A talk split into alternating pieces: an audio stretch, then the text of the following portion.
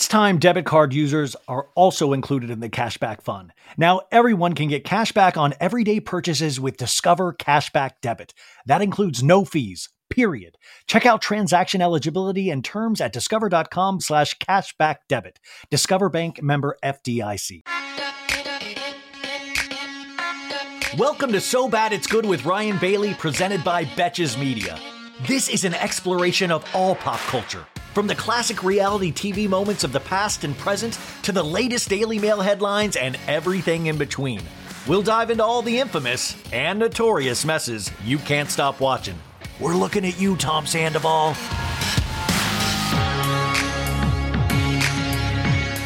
Folks, welcome to your Friday episode of So Bad It's Good with Ryan Bailey. This is your pal Ryan. How the heck is everybody doing out there? What a week! I have given you so much content this week.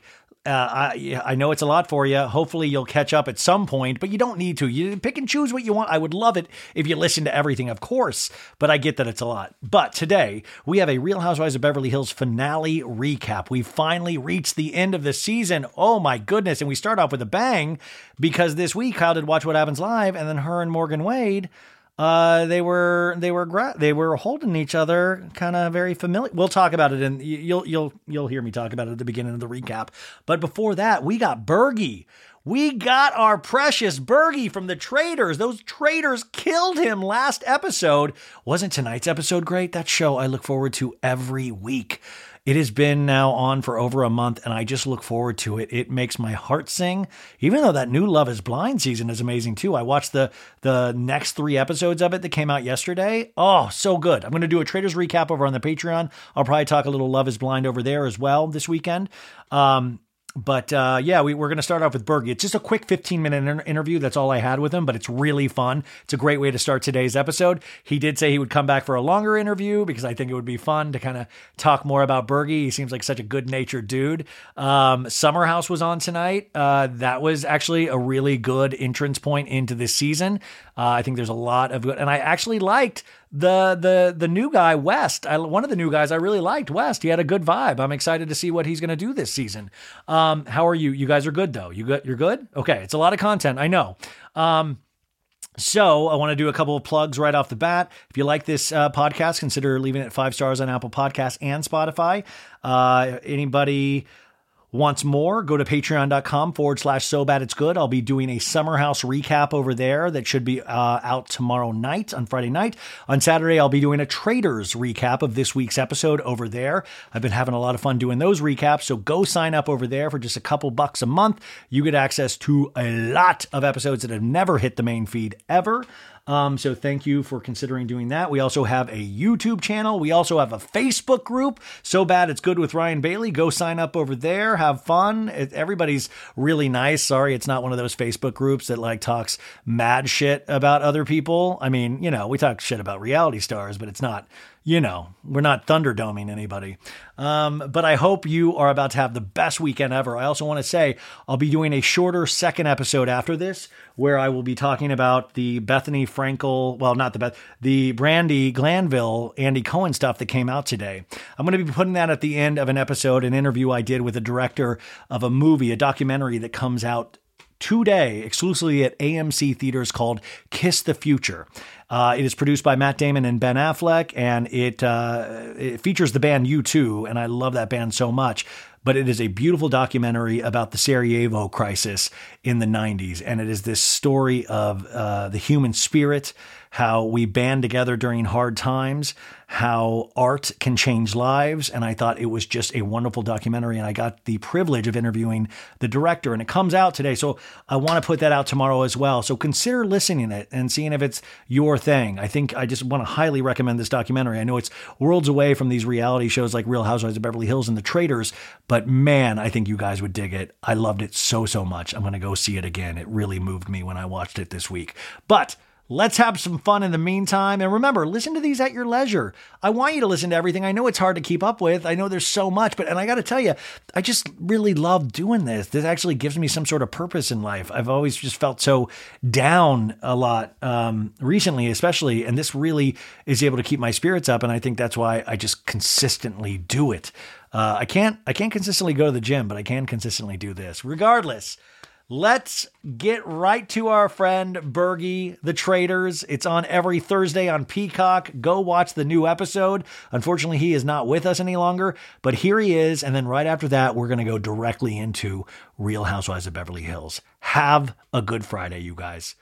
Folks, if you've been listening to the show, you know, like every one of you out there, I am obsessed with the new season of The Traitors on Peacock. This expands on how good the first season was and makes it so much better. And we have somebody that, unfortunately, these traitors made perish in last week's episode. It was undeserved. He is our sweet Burgerlicious, not my Burgerlicious. He is here today with us. Carsten Bergersen, welcome to the show. Let's go. What is up, guys? No, just so everybody knows, we were introduced to you on a season of Love Island last year. And I don't know if everybody's seen that, but that's how they got you on this show, correct? Yeah. So I finished filming Love Island and I was still in Fiji and they asked me like, hey, would you like to go to Scotland in like 20 days and film another TV show? And I was like, hell yeah. I don't have a job right now, so I got nothing else going on. Let me go to Scotland for like a month or something. I think we know as an audience why they chose you, but why do you think that they were like, we need you on this season of The Traitors? I think I'm just so different from everybody else. I'm not the gamer. I'm not the strategist. I'm not like a housewife. I'm like a lover boy. Yeah, and I just I'm like a lovable character that everybody loves. Nobody wants to see anything bad happen to, and it's just like, it's a different kind of person on a TV show like this. Now, you're from South Dakota, correct? I'm from Minnesota. I went to school in South Dakota. South Dakota. Okay. And is it true that you used to manage a Dairy Queen? Yes. I used to, when I was going through college, 5 years, I managed the Dairy Queen to help pay for school.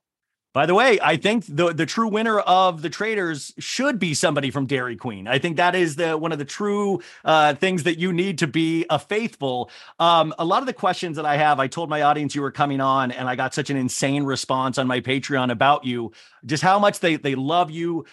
They wish that you were still there. But a lot of questions like, and I know you probably answered this before, if Phaedra had come to you and said, I need you to be a traitor to stay in the game, would you have done it?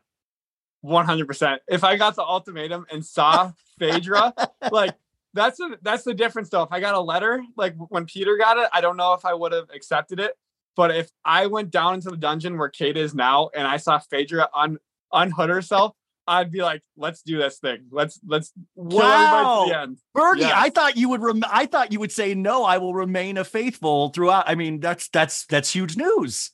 Yeah. Well, unless I was given the letter the same time Peter was. But after the sacrifice ceremony, and let's say I somehow miraculously survived that, after everybody just kind of chose not to save me, I'd be like, you know what? You guys can all get murdered too. Okay, the main question everybody wants to know, this is a very deep question. Do you really sleep with a teddy bear? All the time. I have 3 teddy bears on my bed right now. I got Grogu, the pillow pet. I've got Vincent Valentine. And then I have TC, the pillow pet. That's amazing. Okay, good. We need to add to the collection. I feel like people are going to be sending you teddy bears now every chance they get. I would actually love that. And then I'd probably like donate them to like a charity. That's a good idea. Now that I think about it, like have a teddy bear drive. Yes. Well, you know what? Save one for me. I want to put it in my reality show museum. I think it is. Right. It needs to be there. Okay. So your experience of doing this, you were coming off of Love Island. You have to go to Fiji all of a sudden. You know, that's got to be really weird on the brain. You're 24 years old at the time, going into a situation that all of a sudden you're a reality star, and they place you with all of these like hardcore reality stars that have been in the business for like a decade plus, some of these people. What was the vibe going into this thing? Like, was it just completely intimidating? Yeah, it was overwhelming. It was just like, I show up and I see all these people. I'm like, I've seen some of you guys on a TV or like Parvati. Like they say they were like on TV until like 2007. I was like, I was in first grade when you were on Survivor. I'm sure and like my family watches Survivor. Like we do Thursday night Survivor. And I'm like, I'm probably seen you on my TV, but I was so young. I don't remember it. If that's like, that's just crazy to me. And like, to be with all these people. And I'm like, why did I win this like lottery ticket to go to this castle and be a part of this? Like that was the question. I'm so glad you got the golden ticket because you added so much to this show. I mean, really, I think that is like, you just have this innate goodness that radiates. And that's why I thought it would be funny for you to eventually be a traitor to see how you would actually even attempt that because you seem so true hearted. Yeah. I thought it would have been a perfect, like if Alan tapped me on the shoulder, like I would have been a struggle for me, but at the same time, I would have been like, okay, I can survive this because nobody's going to expect it. Oh, I know. That's another thing. So getting in there, obviously you had a close friendship with Peter. I mean, that was true, right? Like, and then somebody wrote, who was the most difficult faithful to deal with and why was it Kevin? I was just going to say Kevin. How do they know it was Kevin? Oh, okay. So Kevin wasn't hard to deal with. He was just all over the place. So it was just like, I don't know if you're a traitor or not, because like, you're so inconsistent with all these theories. And he would just, you know, you'd tell him something and then he'd throw out another theory to add onto your theory. And you're like, no, I don't think that's why that would be that way. And it was just, he was all over the place. And it was just like hard to figure out where he was coming from. Are you watching this back the same time we are every week? Are you watching on Thursday nights and or are you staying away from watching it? No, I've been watching every Thursday night. I've been getting together with my family and we just watch it every Thursday. What are the biggest shocks like upon watching it? Like what for you? Like, oh my God, I didn't even realize that. I didn't even see that. The whole poisoning scene with Ekansu. Mind blowing that even happened. I thought the traitors met in the turret and they just signed on their death warrant or a poison warrant. Like we would like to poison this player and they signed it. Because if you remember the year before they did something like, I don't know what it was called, but they put 3 people on trial. Yeah. And then they were going to murder one of them. So I thought it was like a twist like that. So they just decided we're going to poison this player tomorrow in front of everybody. So I was so shocked to find out it was an actual thing that someone was given and drank out of and not like a food like that. Just was mind blowing to me.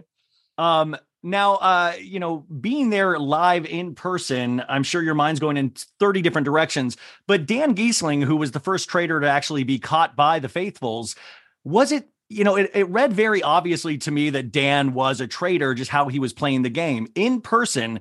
Were there still questions in your mind if Dan was a traitor or not? So, you know, going in, I kind of knew who Dan was.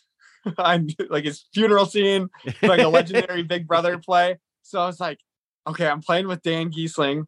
And if I was, you know, someone who could select the traitors, I'd definitely pick a Big Brother player and a Survivor player and maybe a housewife to spin the pot a little bit, stir the pot. And so I was just thinking that the whole time. So my eyes were immediately glued to Dan and Janelle. I was like, it has to be one of them. And then Janelle wasn't calling out Dan. So I was like, it's got to be, maybe they're working together. Maybe Dan or Janelle recruited the other one. So that was going on in my head too. So I was just immediately glued to them. And if you remember in episode 3, I started the roundtable by saying, Dan, I've been hearing your name a lot. Would you like to lay it out there? And so then he does. And then Deontay Wilder goes, no, he's not a traitor. I'm like, I'm not arguing with Deontay Wilder. I am so scared. And then, you know, he starts calling out Max. I was like, yeah, Max sounds pretty good right now. Wait, why is Phaedra so dang good at this game? I think she just played a great social game. I think that's more important. I feel like Dan and Parvati played this game like traitors. And if you're a traitor, you need to play it like a faithful. So it was just like they were playing their roles and you need to play the opposite role. You need to play a faithful. And that was something I was nervous about going in. Like from the beginning, I'm a nervous, awkward kind of guy until I get settled in. And I think it kind of shows in this show as well. And then by episode 4, I'm like, I'm getting into my groove. Or episode 3, I was like the graveyard challenge. But Dan and where was I going with that? No, you're talking about Phaedra being so good at this game. Oh, the social game. Phaedra being so good. Yeah. So she was just social with everybody and like they throw out a name here, but not like oversell it. So you never suspected Phaedra. I mean, it was Parvati and Dan. It was Parvati and Dan. And what didn't help Parvati too, I always kind of go back to like the funeral scene. Like she's had to step into a coffin. And I'm a fan of reality TV. And I think like, okay, I'm at home watching this right now. And there's no way they're not putting a traitor into a coffin right now. You know, like I want to, like as a viewer, I want to see a traitor act like a faithful and like, try to maybe make themselves cry, like, oh my gosh, I'm so scared to be murdered right now. So immediately I was thinking it's either MJ or Parvati. I'm like, there's no way it could be MJ. So Parvati immediately became like my number one suspect, but I didn't want to speak out about it because I didn't want to get murdered either. And if I don't have the votes. Yeah, I mean, how funny was it looking back at Mercedes seeing like spying on you guys coming in with the jeans? Wasn't that, I mean, just hysterical. So good. It's so funny. Yeah, because I just remember her walking in. I don't get to see her like preparing to walk in. You know, I see her come in and then Peter's like, give us a second. So yeah, I know. Well, looking back, is there a way you would have played this differently to stay in the game longer? Did you hitch your, did you hitch up to Peter too much, do you think? Well, yeah, like that's what got me out of this game. But at the same time, I just kind of wanted to prove my point, or not prove my point. I wanted to prove to myself I could play a reality TV show super well. And the problem with that is like the best way to play Traitors is stay under the radar as long as possible. Hope you don't get murdered. Hope you don't get banished. And my thing was I wanted to try to get Traitors out to the best of my ability. Show I can't be manipulated. And I say that a lot in Traitors. I just wanted to show that point. And prove it to myself. And the thing was, if the best way to play it for me would have been like, just stay under the radar, be everybody's friend. And then I make it to like, let's say I make it to this episode. And then tonight I randomly get killed. I would be so mad at myself that I didn't play a better game or like try to do something before I got killed. So I'm actually okay that I got killed this way, if that makes sense, because yeah, I was playing the game instead of just randomly getting murdered one night. And then it's like, I could have done something, but I chose not to try to make it to the end.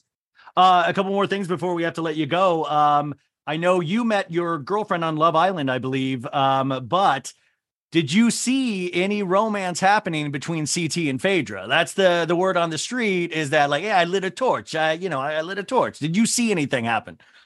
I missed it. I can't believe I missed it. I'm watching it back for the first time. I'm like, how did I miss all this like showmance going on? And I'm like unbelieved by it because I did interviews before the show with CT and Phaedra, and CT would always hint like, yeah, it was like doing a love show mixed with murder mystery Among Us. He was always saying this. And I'm like, what love show were you on? And now I'm watching it back and I'm like, that was the love show. CT was saying I'm in a love show. You didn't know what was it. And then did you ever see Trishelle's notebook? She keeps referring to her notebook and I want to see this thing. Oh, so I have actually, you know what? I have my notebook right here. Oh my God. I got to get a picture. I got to get a picture of you. Hold up your notebook. This is history right here. So here, I'll wait. Let's see here. Oh my gosh. This is amazing. I love it. Now you're like looking through your journal, Dear Diary. So I'm just trying to get like what here. So let's see. Can you see all that? So like, yep. That's amazing. I have tears for people. Yeah. Did you get a picture? Yeah, I did. Wow. That's incredible. Yeah. So we all got journals. So when we go back up into our rooms at the castle, in our rooms, everybody got a notebook so they could take notes about everything. So what I did with mine, I would write down everything that I thought was important that night. I'd write everything down that I heard. And then I'd put people in the tiers. I had my faithful. There's only like 4 people in it. It was myself, guaranteed faithful, John, Peter, and Trishelle. Then I had my likable category. So if you were in my likable category, I wouldn't banish you. I had my suspect category, who I thought like were suspects. So if someone mentioned their name at the round table, I'd be completely okay banishing them. And then I had my traitors category. I'm like, I'm coming after you. And I think at this point, you might be able to convince Kevin that he's a traitor. I think if you were like, he's like, maybe I am a traitor. Like, I think we could convince Kevin he's an actual traitor. If I made it to the fire pit, I probably would have banished Kevin just because. Okay, I gotta let you go here, but you are confirming that you did sleep in the castle. A lot of people wanted to know that if you actually slept in the castle, and you were saying yes. Yes, I slept in like there was nights where Peter and I would be so tired we sleep in like the breakfast room. Just lay out the breakfast room. You don't want to be captured by the traitors. And finally, as we wrap up here, are you excited for the reunion? And what are you the most nervous about going into the reunion about? Anything? I don't think I have anything to be nervous about in the reunion. I'm more excited just to see everybody again and see what goes down. There's definitely going to be some salty people about some things. Oh, God. And anyways, I could go on with you another hour. Hopefully you'll come on the show again. I only had limited time with you, but I want to thank you so much. This show moves us. It is the best show ever, folks. I've tried to get as many of you to watch it as possible. Carsten Bergersen, I am going to be so sad to not see you on my screen this Thursday, but I can't wait to see you at the reunion, and I can't wait to see what you do next. Thank you so much for being here. Yes, thank you so much. Elevating my style used to mean breaking the bank, but with Quince, I get high-end, versatile pieces at prices I can actually afford. Now I can upgrade my style by snagging killer luxury essentials that sync with my vibe and my wallet. You guys know I've got a blue linen blazer. Now I have a black leather jacket, and I have my eye on this Italian suede trucker jacket. I think that's going to be my next purchase. So Quince creates timeless essentials that never go out of style. You're going to have them in your closet forever.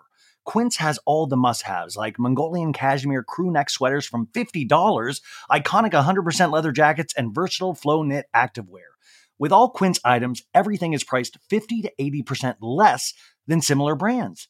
By partnering directly with top factories, Quince cuts out the cost of the middleman and passes that savings on to us. And Quince only works with factories that use safe, ethical, and responsible manufacturing practices, along with premium fabrics and finishes. How do you not love that? So indulge in affordable luxury. Go to quince.com/so bad for free shipping and 365-day returns on your order. That's quince.com/so bad to get free shipping and 365-day returns. Quince.com/so bad. If you're a wine lover like me, I'm going to let you in on a little secret. I found the most personalized wine club that has amazing wines and exclusive perks. It's called First Leaf. As a First Leaf member, I get to discover new wines I'm guaranteed to enjoy. That's because First Leaf gets to know your unique preferences. To start, all you had to do is answer a few quick questions on their website about what flavors that I like, how often I drink wine, and if I prefer red, white, or rosé, or a combination. Now, based on my answers, First Leaf curated an amazing selection of wines just for me. And when I rate those wines, my wine selection gets even more tailored.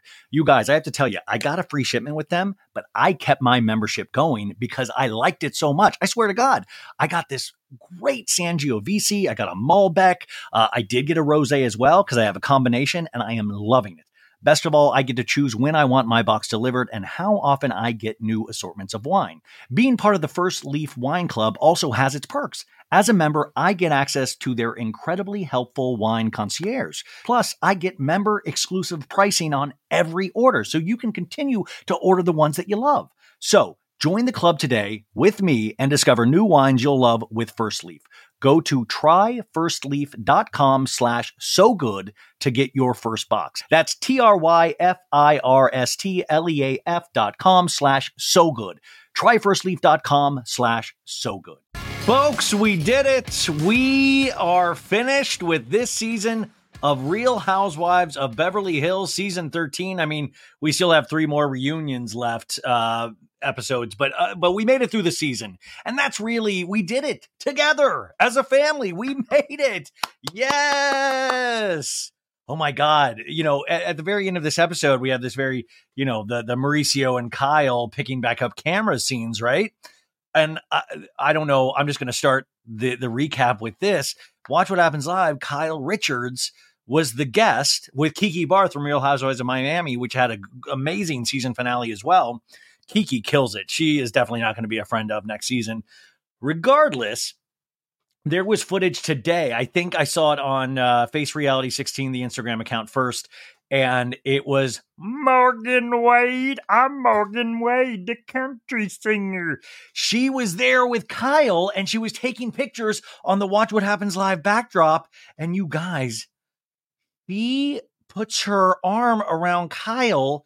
And I don't know if you're watching the YouTube. I'm not going to stand up. She puts it on the back, like, you know, like a little bit of the hand on the hip and a little bit of the hand on the butt, like a relationship hold. Do you know what I'm saying? I know I don't know the words all of a sudden. I'm flustered, but it was a, hey mama, this is my lady kind of hold. Morgan's like, I'm going to put my hand on half of your buttocks. And Kyle was kind of smiling, and I'm like, holy shit. I felt like the end of The Usual Suspects. I was like, ha ha, It is, you guys are doing the hippity dippity. It is game on, brother. Like, oh my God, you guys, I know a grown man shouldn't be this excited, but it all becomes clear. It all becomes clear, which, by the way, very tragic. The relationship ending between Mauricio and Kyle, a 27-year relationship, spawned multiple successful businesses, not Kyle by Shahida, but other ones. And, you know, beautiful children that we see on this show. Oh, my God, seeing Portia cry. Doesn't it just that did hit you? If you don't feel something when you see Portia cry, who we've seen grow up basically on reality television, then you're not a human being. I'm joking. Please don't. You are. But, you know, you should feel something. But it just became clear to me that, like, oh, my God, that was the thing of Kyle, like, Morgan, just let me get through this season. Let me have it air, and then we can become public. So I don't know, man. Are we going to have, like, I know Andy asked a question at the reunion. Would you ever date Morgan? We see that question being asked at the reunion. I don't know if she's going to, quote unquote, come out. And I don't know if it's like come out. Like, I don't want to be offensive to any of my gay or lesbian audience, or non-binary, or, you know, trans, anything like that. But love is love, period. So I think sexuality can be fluid. By the way, I'm really going hard immediately. I know sexuality can be fluid. So, I mean, obviously Kyle fell in love with this person. And I just wonder if it was one of those things of just let me get through this. Let me get through, you know, and I think that's another reason why they kept it so private from even this season of Real Housewives of Beverly Hills, because I think Kyle wanted to make sure her family was okay with this. Now, I'm not saying that Kyle is the reason for this separation, not at all. Obviously, Mauricio did a bunch of shit throughout the course of their marriage. And I'm not saying Mauricio's this evil person either. I'm not saying that. But it's wild. And I just had these visions of these conversations that were happening that, hey, just let me get through this. And then we can be more open with our relationship. And I think it was like, let me make sure that the foundation of my family, you know, that I let them go through what they need to go through emotionally. And then we can let the public know, because I'm sorry, I'm just so, like, you can tell how real this is. Like, this ain't for ratings, you guys. If it were for ratings, Kyle would be out there fucking spilling it. And once again, she isn't. In fact, Buying Beverly Hills Season 2 is going to be coming out soon, and Netflix released a clip with Mauricio. I talked about it with Kate Casey on yesterday's podcast, and we get a little bit more. We get, like, a kind of a more openness in regards to that show, that clip that I watched, and Mauricio talking to his kids about, you know, the separation. But I mean, where all systems go. I was almost to the fact of, listen, they're just probably really tight friends. And she has not been around for the majority of the Mauricio relationship. So sometimes when tragedy hits, you do need to trauma bond with somebody that is not part of that initial relationship that you are coming out of. You need somebody to see you with new eyes. You know, there's somebody, like, I imagine for Kyle, who has all of these amazing things going for her in terms of her career and family. I'm sure the romantic part of that relationship with Mauricio had been fading over a long period of time. And then to have somebody see you, or, like, you know, really see you, because they only are just, like, getting to know you. That is a powerful aphrodisiac, isn't it? Thinking about that. Think about that when somebody's like, holy shit, you're amazing. And if you haven't heard that in decades, potentially, and I'm not saying Mauricio didn't tell, but you know what I'm saying. If you've been in a long-term relationship, that's got to be so intoxicating to be able to see yourself from somebody new in your life. And it's got to give you this sense of power and encouragement. And especially when parts of your world are falling apart. She had her friend, remember, her friend lost her life this past year. She gave up alcohol. She was working out like a Terminator. I mean, all of these things were happening. Kathy, her relationship with her was on the outs. And to have somebody like Morgan, I can only speculate. This is all speculation. But seeing that hand grab on the buttocks and the hip at Watch What Happens Live, and go look up that clip. I think it's Face Reality 16 is the Instagram account. She's great. You'll see exactly what I'm talking about. I mean, it is a very familiar hold. That is not a just, hey, we're buds. That's a, hey, we're buds. And we've seen each other Nakies, you know what I'm saying? So anyways, Real Housewives of Beverly Hills, season 13, episode 17, soirees and separations. The two S's, soirees and separations. I like it. It's simple but effective. I want to thank Juliana Carraza, who has done this entire season of notes. She kills it. You know, she wrote something at the very end that made me really laugh. I texted her today. And I know she is exhausted of these women, as potentially we all are to some degree. But Juliana, thank you so much. You have always been so, so amazing to me in this show. So thank you, thank you, thank you. This is the summary we get from the cable company, folks. Sutton celebrates her success. Oh, she does. With an over-the-top shopping day. PK's cook. Punta Mita, that's where you go. Sorry. PK's continued absence leaves Dorit questioning her progress. Was she really questioning her progress? The white party is back and bigger than ever. Oh, my goodness. A shocking headline forces Kyle to reckon with her marriage. And then we, of course, get the scenes previously on this season of Real Housewives of Beverly Hills. It's a collection of scenes of Erica getting back to Vegas. You know, like she's getting that residency. And then Erica going, do you know it's $7 for a bundle of Denise Richards on OnlyFans? And then Denise saying, that is a low blow to bring up my daughter's OnlyFans. And then Erica's like, you think I'm not going to go as fucking low as I can? Have you met me? And then, of course, we had our Barcelona trip where Kyle's like, donde está Hermes? And then Sutton, the past 5 episodes of, well, I'm not just letting Musk go. This is all about my dad, you know, and release the pain that I have. Release the pain from my marriage with Christian. Oh, you guys, today, I was so tired last night from podcasting and I didn't get a lot of sleep. And then I was rewatching Beverly Hills with the notes.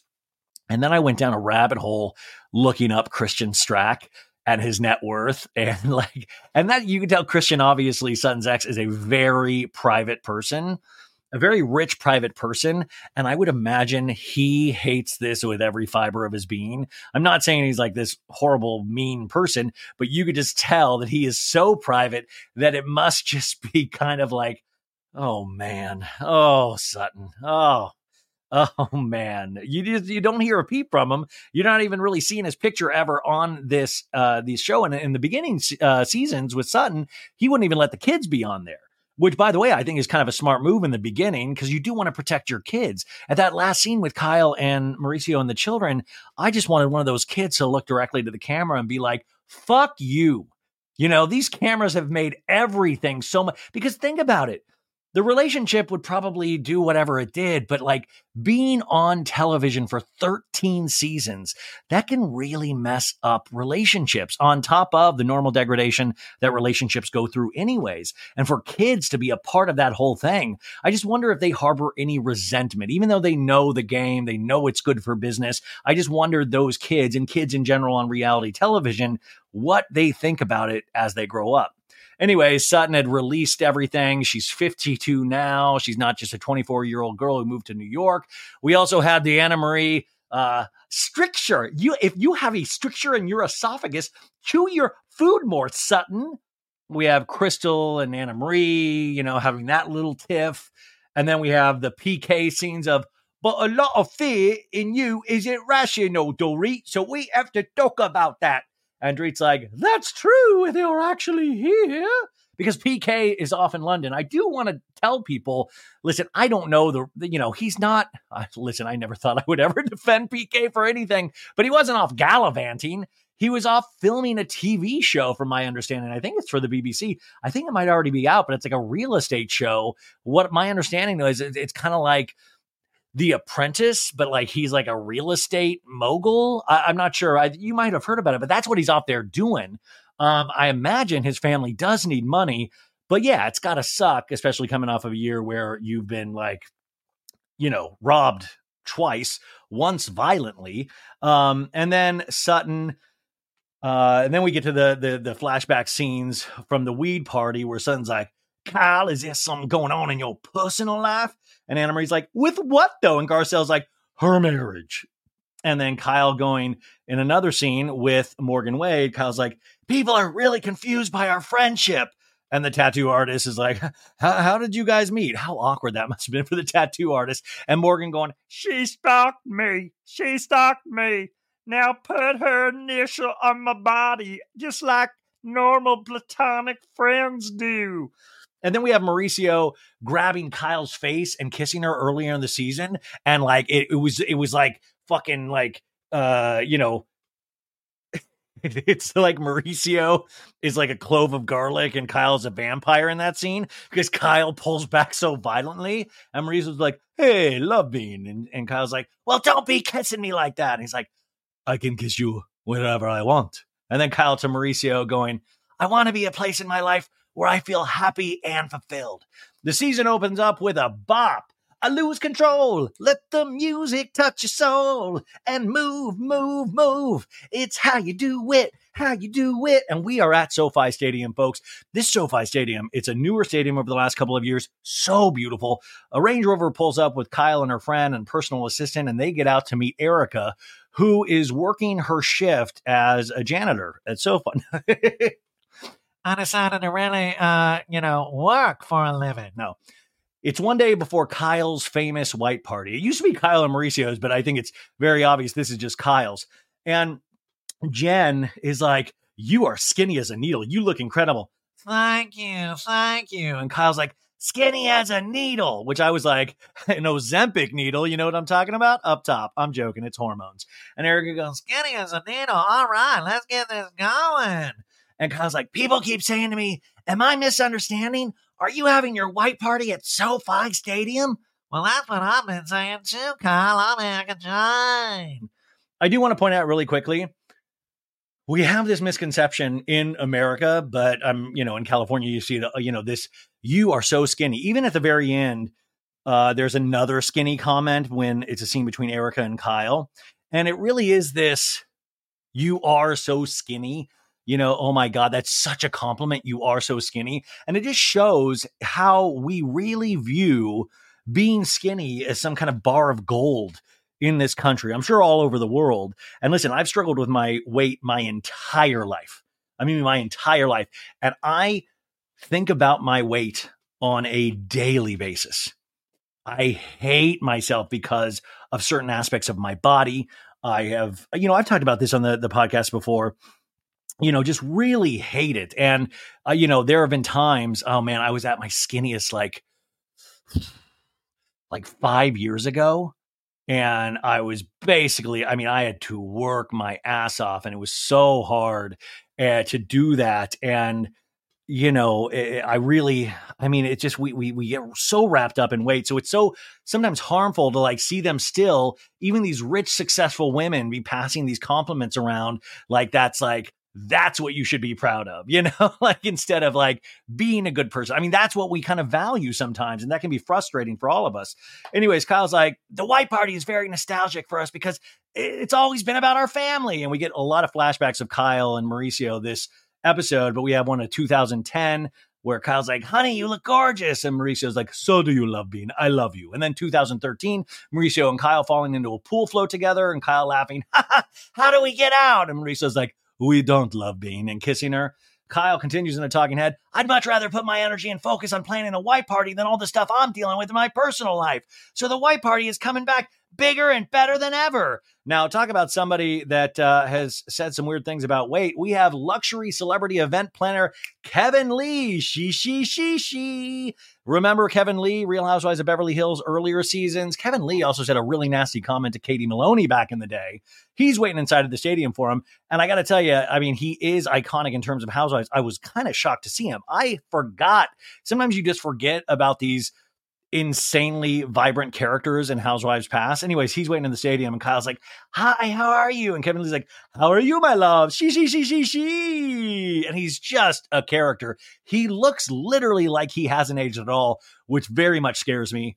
The camera pans around the stadium. It's so huge, so empty. And Kyle's like, we just have to fill this up with our friends, guys. I don't have that many friends. And Erica's like, honestly, I couldn't fill up this little row of seats, girl. And then Erica's friend Luciana arrives, and Erica's like, hey, babe, guys, this is my friend Luciana. This is Kyle. And Luciana's like, lovely to meet you. So We meet Abby Fawcett, an event manager at SoFi, and Eric, they're walking through the tunnel that the football players go through. They start running through it, and Eric is like, "Is this a tunnel I got run out for the Super Bowl? Or how I run away from the victims? LOL." And they come out onto the football field, and Kyle's like, "Whoa, we have it all to ourselves." Anyways, they're asking, how did she pull this off? And Kyle lets us know she did that DirecTV commercial. Remember that football commercial that was really funny? They show that commercial, and Kevin Lee is pointing around. He's like, this is where we put the stage, right here.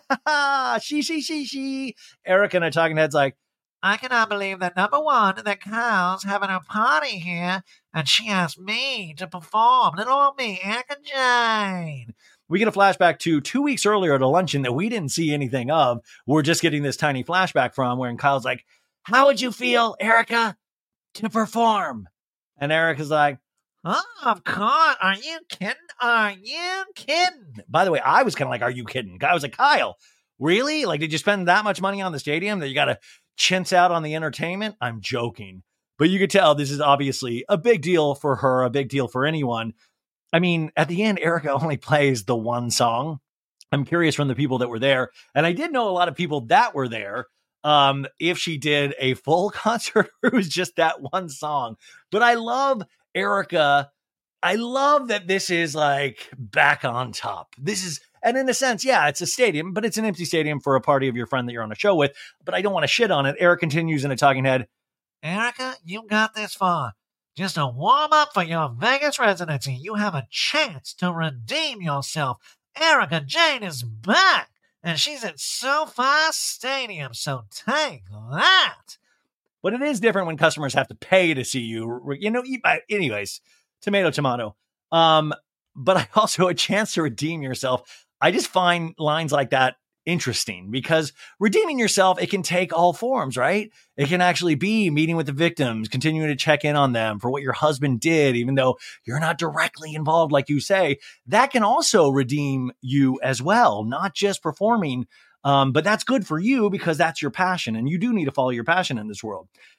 Anyways, Kyle's joking. It's like, hey, can they add White Party 2023? And Kevin Lee's like, of course, Kyle's 2023. Oh, no, not my name. And Kevin's like, why not? It's your party. And Kyle's like, it's embarrassing. Kyle and I talking head goes, I learned about Kevin Lee from Lisa Vanderpump. We have now invoked the name of Lisa Vanderpump, one of Kyle's mortal enemies. Goodbye, Kyle. Can you believe we don't talk to Kyle anymore? She's never anybody in the jacuzzi. I can't believe that. Kevin Lee in a flashback at 2012, directing a party set up at Villa Rosa. Kevin Lee is like, looks gorgeous, doesn't it? And Lisa surveying the setup. Wow, it does look beautiful. I mainly work with Nicolene now, Kevin. I'm sorry. The early 2000s was a breeding ground for bad reality competition series. From shows like Kid Nation, CBS weird Lord of the Flies style social experiment that took 40 kids to live by themselves in a ghost town, to The Swan, a horrifying concept where women spent months undergoing a physical transformation and then were made to compete in a beauty pageant. On each episode of Wondery's podcast, The Big Flop, comedians join host Misha Brown to chronicle one of the biggest pop culture fails of all time and try to answer the age-old question, who thought this was a good idea? Recently, The Big Flop looked at The Swan, a competition show between women who were hoping to transform their physical appearance. The problem? The women were isolated for weeks, berated, operated on, and then were ranked by a panel of judges. Unsurprisingly, it all led to trauma for the contestants and terrible reviews. Follow The Big Flop on the Wondery app or wherever you get your podcasts. You can listen early and ad-free by joining Wondery Plus. Rebag is a luxury resale marketplace. They have a curated collection of investment-worthy bags, watches, and fine jewelry. Each piece is carefully vetted and verified by experts. You can buy and sell finds from the world's top brands, including Hermes, Chanel, and Cartier. Head to Rebag.com to get 10% off your first purchase with code REBAG10. That's Rebag.com to get 10% off your first purchase with code REBAG10. Kevin Lee's like, more bling, bling, bling, bling, bling. That's all we need. She. Beverly Hills, right? Oh, my God. I feel like the biggest idiot ever. Anyways. Kyle continues on a talking head. And if I'm going to be doing a party that is so over the top that it's SoFi Stadium, I need an over-the-top party planner. No, you don't. Anyways, Kyle's like, Kevin, we talked about the cheerleaders being out here already. I would like them to make an entrance. And Kevin's like, no. So when you're walking out, they're going to cheer you. And Kyle's like, no wonder you do Lisa Vanderpump's parties. This is sounding very Lisa Vanderpump. Kyle, listen, stop. What are you doing, Kyle? Like, listen, I hope Lisa Vanderpump comes back one day. I hope this is beneath you at this point, Lisa. I mean, the Kyle, like, don't keep bringing up Lisa. It's stupid. It's petty. And it makes you look super weird. Kevin Lee's like, I've been doing Lisa's party for years. I do this for you. And Kyle's like, I need you to cheer me on. It's for you, my dear. And Kyle begins to dramatically impersonate Lisa. No, I would never let them do that to me. Please. No, please. I want to be humble. Stop. Okay, when do I start? She does a really good Lisa. They're all laughing. A new song plays, which, by the way, here's an idea. You know how they have like Now That's What I Call Music, and they have like 8 billion of those? Why don't we do like a Now That's What I Call Music, Bravo background music? Because I hear so many songs that I'm like, these are there's no way these songs are real and they last more than 30 seconds. But this is, I want it all. I want it all. Oh. They can't hold us down. They can't stop us now. I want it all. I want it all. And we're at Beverly Hills with Sutton Strack and her daughter, Porter. And they're meeting Sutton's jewelry designer, Martin Katz. Imagine being so rich that you have a jewelry designer. My jewelry designer is the same as my clothing designer. It's Old Navy. Sometimes they'll have little... I did go through a bracelet phase when I was in my 20s. I would have I remember having like this leather bracelet that I thought was super cool. Oh God, I should show you pictures one day, you guys. Anyways, the motto at his place, it says jewels like no other. His other motto should be bring your divorce settlements. Anyways, Martin's like, welcome to the penthouse. And they're all getting situated. And Sutton and a talking head's like, well, this is such a special day for me. I say, I've got Porter home from school. I've had my store for 4 years and it survived a pandemic. I really want to celebrate this new, strong, independent woman. I want to show Porter that as woman, we can do this. Anyways, Martin's like, okay, so why don't we browse a little bit? And he's showing like these tennis bracelets worth $455,000. And, Kelly, the wife of Martin's like, hey, you don't need anyone to help you put this on. And Son's like, well, yeah, there's no one that helps me. Trust me. Oh, my God. Well, that's just not true. Avi's her assistant. There's many people that help Sutton. Anyways, we see a 20-carat mint tourmaline. It's $89,000. And then Martin shows this thing. He just finished these sapphire and diamond earrings. And Son's like, whoa, those are pretty. And I'm talking to her. She's like, well, in my previous life, asking permission was not fun. Christian bought all my jewelry. This is like freedom. Break those chains, Sutton. Break those chains. Freedom. Well, I can do whatever I want. And there's no guilt around it. I do want to point out, didn't she say she gets like $370,000 a month after taxes, if I'm not mistaken, every month? So yeah, you are. I don't know. I love Sutton. Anyways, she has these earrings on and Martin's like, well, why don't you show her that little ring you're wearing, Kelly? It's a light blue diamond, and the light blue diamond ring, guys, guess what? $9 million.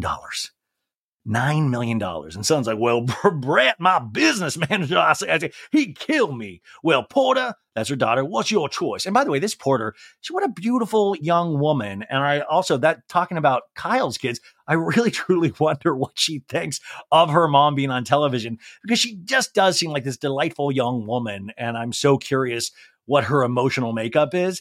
Anyways, Porter pauses and then points to these earrings. I like these. And Son's like, well, okay, I'm doing these.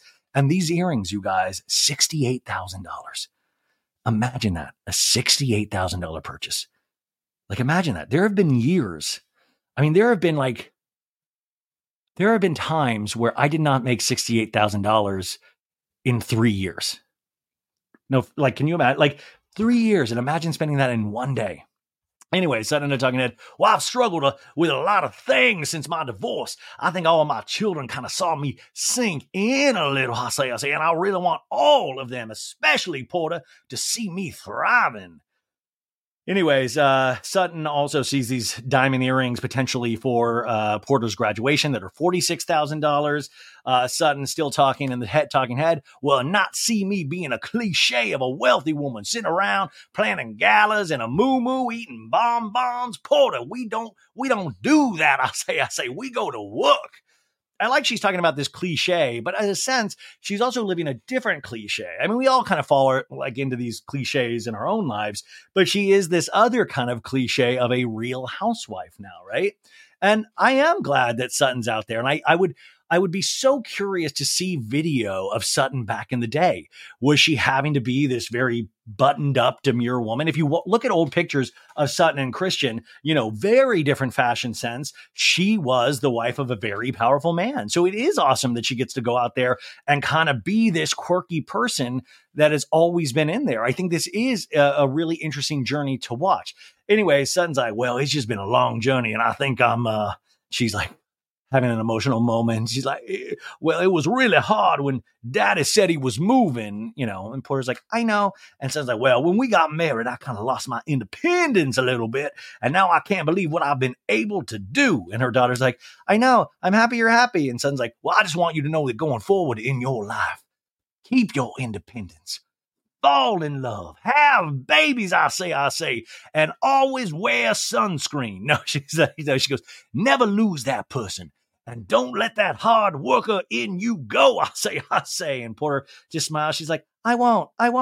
Just a lovely young woman. I do think it's funny. It's like, she says, keep your independence, but fall in love and have babies. You can do both. All the single ladies. And then Sutton's like, well, then you can buy me jewels, Porter. And Porter's like, I'd love to. And Sutton's like, well, you better. Oh my God, this Porter, she's going to think about like, I hope Sutton lives forever. Like, honestly, I hope it like billions of years. But if she does, this Porter is going, just think about like the jewelry she's going to inherit. A new song plays. If it's written in the stars, close your eyes and listen to the rhythm of your heart. And it's Kyle's white party. We are at the stadium with a bird's eye view of the party layout in the middle of a football field about 50 yards long. And it has Kyle's name written. It's not Kyle and Mo, Kyle written on it, which, by the way, I almost thought if Kris Jenner wasn't wearing her glasses and she was watching Real Housewives of Beverly Hills, she would have thought it said Kylie and sued Kyle Richards, but it does say Kyle. And the only reason I'm joking about Christian because I didn't have my glasses on and I said, oh, it says Kylie. Anyways, Sophia, one of Kyle's daughters, like, oh my God, it's gorgeous. And Alexia, one of her other daughters, oh, this is the coolest party, the coolest thing I've ever seen. The party budget, you guys, $400,000. Now I was trying to really think about this. Like, how much of this did Kyle pay? How much did Real Housewives of Beverly Hills throw in for the finale? Did SoFi obviously cut them a deal because they're a newer stadium? It shows off how gorgeous the facility is. Like, I want to really know what came out of Kyle's pocketbook. Because remember, we've seen Kyle's other parties in the past that actually are these big parties that go towards charity, a lot of things. Anyways, Kyle's like, Kevin Lee, you have outdone yourself. She. And she's in this big Aspen, Colorado sweatsuit thing. Anyways, Kevin Lee is hugging Kyle. She's like, what do you think? Do you love it? And Kyle's like, oh my gosh. Wow. They show the live concert setup for Erica, and that came to $50,000. It'd be great if it just said $500. And Kevin Lee is pointing out things. Look at these palm trees. And Kyle's like, the scale of where we are. And Kevin's like, do you see the palm trees? All real palm trees. We just make it all white. And these white palm trees, $14,000. And Kyle's like, oh my God. And Kevin is showing Kyle her giant 5-yard long name. Look at this floor. She. And Kyle's like, what on God's green earth? I love when we start to talk like grandmas and grandpas. I do this all the time. I'm like, hey, pass me a Werther's Original. I want to tell you a story. Kyle and a Talking Head's like, I want the SoFi Stadium ground to open up a hole and swallow me right up, just like I want Morgan Wade to do to me as well. Kyle's like, is this hard to take off? The lettering. And Kevin's like, impossible. Kyle in a talking head says, why is Kevin not getting that this party is not all about me? Ha! Oh, I know why. He's used to throwing parties for people who do think the party's all about them. And the producers do a troll echoing a voiceover of Lisa Vanderpump. Darling, I love it. And Kyle goes, ha ha ha. I love in the sense, in the face of tragedy and real horrible personal events, we can still find time to be extremely petty. And that is the triumph of the human spirit, folks. Kyle whispers to Alexia, help me, I'm actually dead. And Alexia is like, everyone's going to be on the dance floor anyway. And Kyle's like, oh, no one's going to notice. The custom tile with Kyle says $450 and Kyle's integrity. We're getting ready for the white party. Round robin begins. Round robin is when we see all the ladies getting glam. We're at Anna Marie Wiley's house. Anna Marie's like, do you know what you're wearing tonight? And Marcellus is like, all white. And Anna Marie's like, really? That's enlightening. And he's like, I mean, that's actually good because I don't have to think. I only have like three things. Then we zoom over to Garcelle's, and Garcelle's like, Erica's performing. So I said to Denise Richards, and she goes, oh, Erica seems like she's in a good place. And I said, yeah, I think she is. She's really excited about her residency. She goes, you can do that? And I said, what do you mean you can do that? And she goes, you can lip sync. And Garcelle goes, whoa. Does Erica Jane ever do live vocals in any of her performances? I mean, it's fine, but even Countess Luann, when I've seen her, has done live vocals, even when I've asked her not to. Erica and Mikey, Erica's creative director, Mikey Minden. I mean, what a journey, right? What a journey. Just hang in, folks. No matter how down and out you are, you too will be at SoFi Stadium one day. Erica goes, wait, why does it say Kyle in the middle of the floor?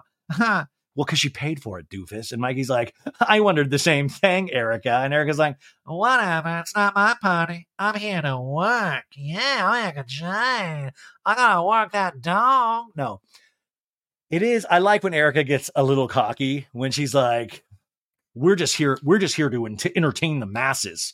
I like when she like treats herself like she is Lady Gaga. Like, I want to see, wait, oh my God. I just watched that documentary about the making of the We Are the World. We need, oh my God, 2024. We need a We Are the World we need a type of song that's like We Are the World that can go to charity, but just with Bravo celebrities. You got Adriana Damora, DJ James Kennedy, Tom Sandoval, Erica Jane, Countess Luann. Imagine these people all doing a charity track. We are the world. We are the children. We are the one you think about today. Anyways. We're now over at the Minkoffs. I got to tell you, folks, this Rob Minkoff, I am crushing hardcore on this man. This guy is all man to me. This guy is hysterical. He has a line at the end that I just fell in love with him harder. Not only did he do The Lion King, one of my favorite animated films of all time. Can I tell you, folks, this was in high school. I worked at a movie theater. I worked at Harkins Movie Theater at Fashion Square Mall in Scottsdale when I was a kid, one of my jobs. And they remember the Disney store was a big shop. And I remember I had a Simba stuffed animal. Eat your heart out, Bergie. I slept with a Simba stuffed animal after The Lion King came off. It was like 1993, I think, or something. And and I even had a girlfriend at the time, and like, we were both Disney free. Oh my God. And you know, what's so funny. You would think I would have turned into a Disney adult, but I didn't. I don't know. Something to think about.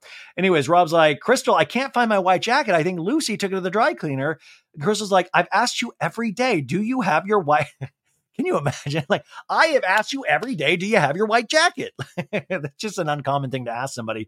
And Rob's like, well, Lucy said she was going to pick up everything from the dry cleaner. I'm going to have to call her. Then we go over to Dorit's house. She's making a FaceTime call to PK, Punta Mita. That's where you go. Remember last season when he got her to go they all vacation at Punta Mita, and he kept going, Punta Mita. All right. Anyways, Dorit is FaceTiming with PK, and Dorit's like, there's my baby. Beep, boop, boop, boop, boop. I'm missing you. And PK's like, me too. I can't believe you got this big thing tonight. It says PK's London trip, day 25 on the Chiron. And Dorit's like, I know. And Dorit and I'm talking there goes, PK is still in London for work. He knew that this white party was on the calendar. He knew how much it meant to me that he was with me. Yeah, I get it. But like, I don't know. I would have to see his work schedule here, but I do think sometimes work, but watching Kyle and Mauricio, you got to make these little moments count for your spouse, right? You got to make these little moments count. They're obviously going through their own thing we saw as well, but even if it, and I think men are like this, they just like, I was even thinking of Christian, Sutton's husband. They just kind of, they put their head down and they work. There's like this caveman aspect to it of like this breadwinner kind of aspect. And oh my God, you guys, it was, man, I remember, do you remember the pandemic? Do you remember if you were listening to the show back then, my parents rented a place in Long Beach area, like near the beach in Long Beach, because my mom loved the ocean. This was before, she always had some form of cancer, but it was before she was really sick. So it was during the pandemic, and maybe it was around, I don't know when it was specifically, but it was really tension-filled too, because it was the 2020 elections. Is that right? 2020 election. It was like, it was 2019. I go, my God, you guys. Is that right? Yeah, I think it is right. Holy crap. Sorry. Anyways, I remember the last day of the trip, it was the three of us. We were at this, you know, you'd have to eat at the restaurants outside. And we were at this like hole in the wall cafe. And we were, you know, we always tried not to talk politics, but sometimes we would. And I remember it got into this conversation where we were talking, you know, it was really scary at times. You know, we were talking about the election and talking about like martial law potentially, you know, because there were protests and riots, and we thought, you know, like depending on the election, things can get worse.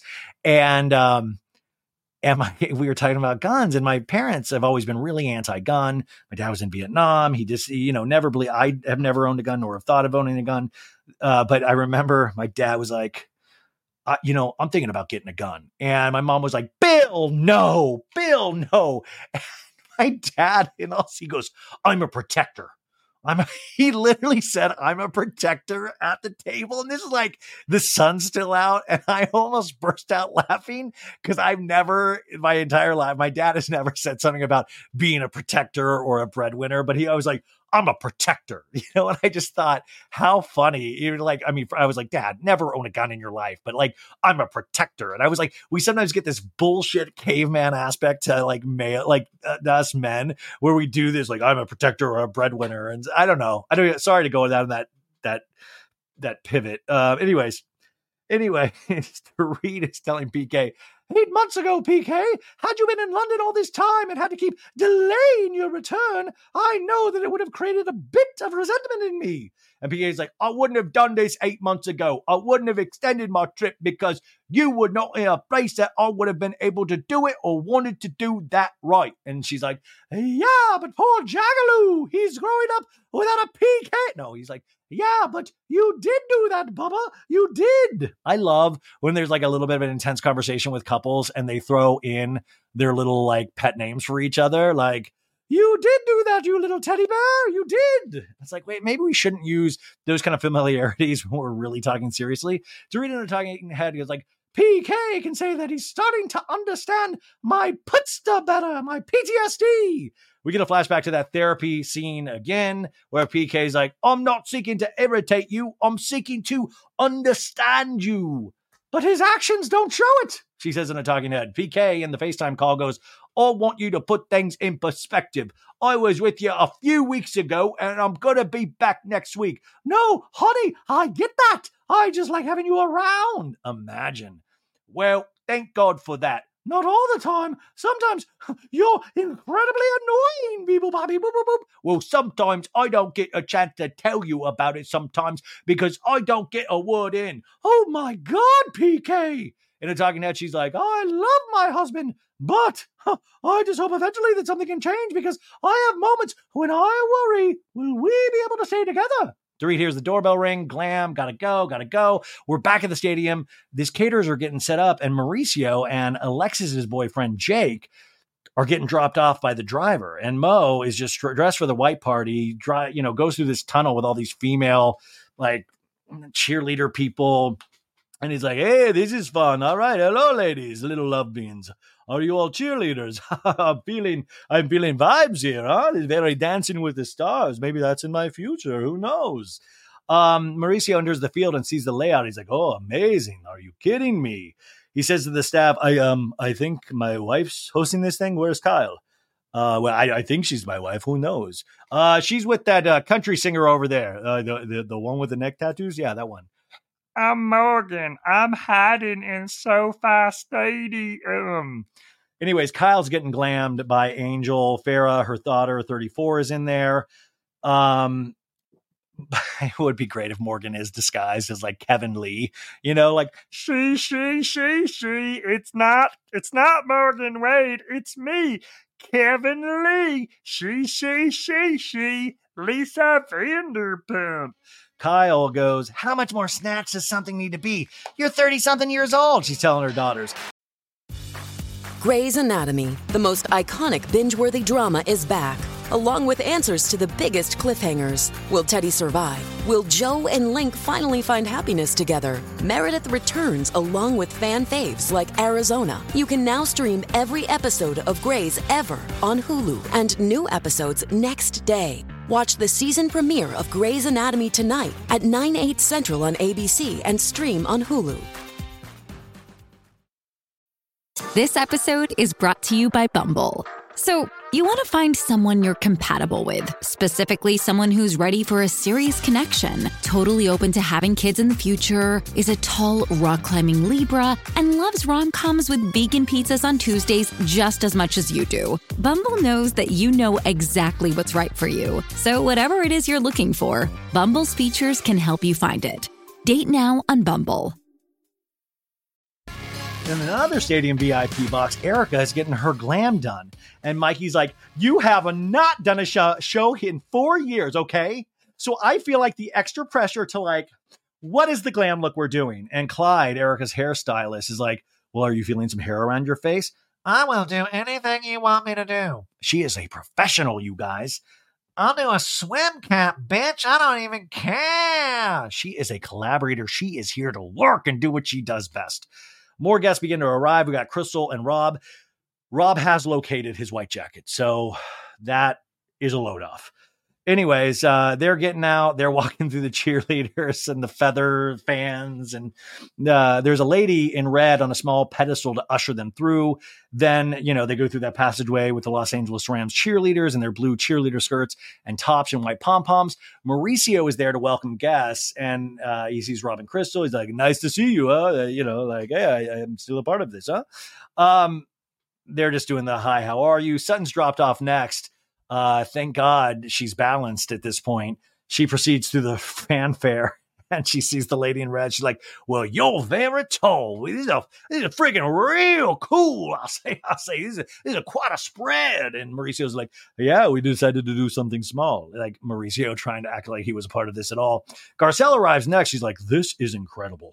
Garcelle on the talking head goes, for someone who doesn't drink and would rather stay home and read books, this is a little bit of a contradiction, but I mean, wow, go big or go home. Yes, Kyle Richards. I love in these things, they can support each other in these kind of grandiose events. Also, what kind of books do you think Garcelle reads? I like to read a nice John Grisham. I'm a big Grisham head. Kyle is still up in her VIP box getting her makeup. The field is filling with guests. We see the iconic Faye Resnick, who, of course, has been on the show many times and also famous for the OJ trial. And I would love to reach out to Faye to talk about the similarities between OJ and Tom Sandoval, and hopefully I will do that one day. Anna Marie and Marcellus arrive. Remember, Marcellus is a former Charger football player himself, and he's like, hey, all right. This is amazing. Your starting lineup. You ladies are all 10s. Not like my wife, 8.5. Am I right? Cynthia Bailey arrives, you guys. Jeff Lewis. I saw Jeff all in one. I was cracking up. He's there mingling. Garcelle's doing small talk, going, I'm going to find a pastor and a husband tonight. And then Jeff Lewis, he's like, well, this one's working real hard tonight. And Cynthia Bailey is feeling his face and is like, this is all extra. And Jeff's like, it's tight. And then Jeff like is involved in the spilling of a drink. And Sutton's like, really, Cynthia? Really? Are you kidding me? The Jeff Lewis of it all, it just cried. I did not expect to see Jeff. He did. I've got to listen to today's show if he talked about it at all, but it cracked me up. Kyle arrives with her daughters, and Kyle yells, it's expensive to be us. Kyle is spending money like it goes out of style this year. God. Camila Rod, you know what? You know, it's like when I go through painful things, like I always like, oh my God, you're spending so much money, but it's like on $20 vinyl records or like books. It's not on like $400,000 stadiums. So it's a little different. And I'll still feel guilty about that. Like ask anybody in my life. I will always feel guilty about like buying something for myself. And then when I do buy something for myself, I literally worry about it for like weeks. And I'm like, oh, should I return that? Is this bad? Had to take a break to rest my voice. And I scroll through TikTok. I've been on TikTok more recently, which is a bad sign. And the TikToks that I watch are so dumb. It's like I always skip past any reality show ones because I talk about that crap so much. The ones I do, like I watch people, and I know that like I watch people just eat food. Like I watch this guy, it's like, I got a big ass burrito. And then I'm always like disgusted yet intrigued. And I'm like, is he going to eat this whole thing? And then he eats the whole thing. And I sit there and watch it like a fucking idiot. And then I there's this other guy I watch that he collects like old, like army rations. He's like, this is a piece of bread from the 1920s in a canned tin. And then he opens it and like, it just, I get that. And then of course, Keith Lee, the food blogger, if you know who he is, like, I got it. Let's try it and rate it 1 to 10. I love that man. That man is so, I mean, I don't know. He just touches my heart so much, but it is so funny, the shit that I'll watch. And like I said, I've been watching it more lately to relax. I say to relax and I laugh as I say that out loud, but then you'll get on it. And then, you know, just an hour will pass of just you.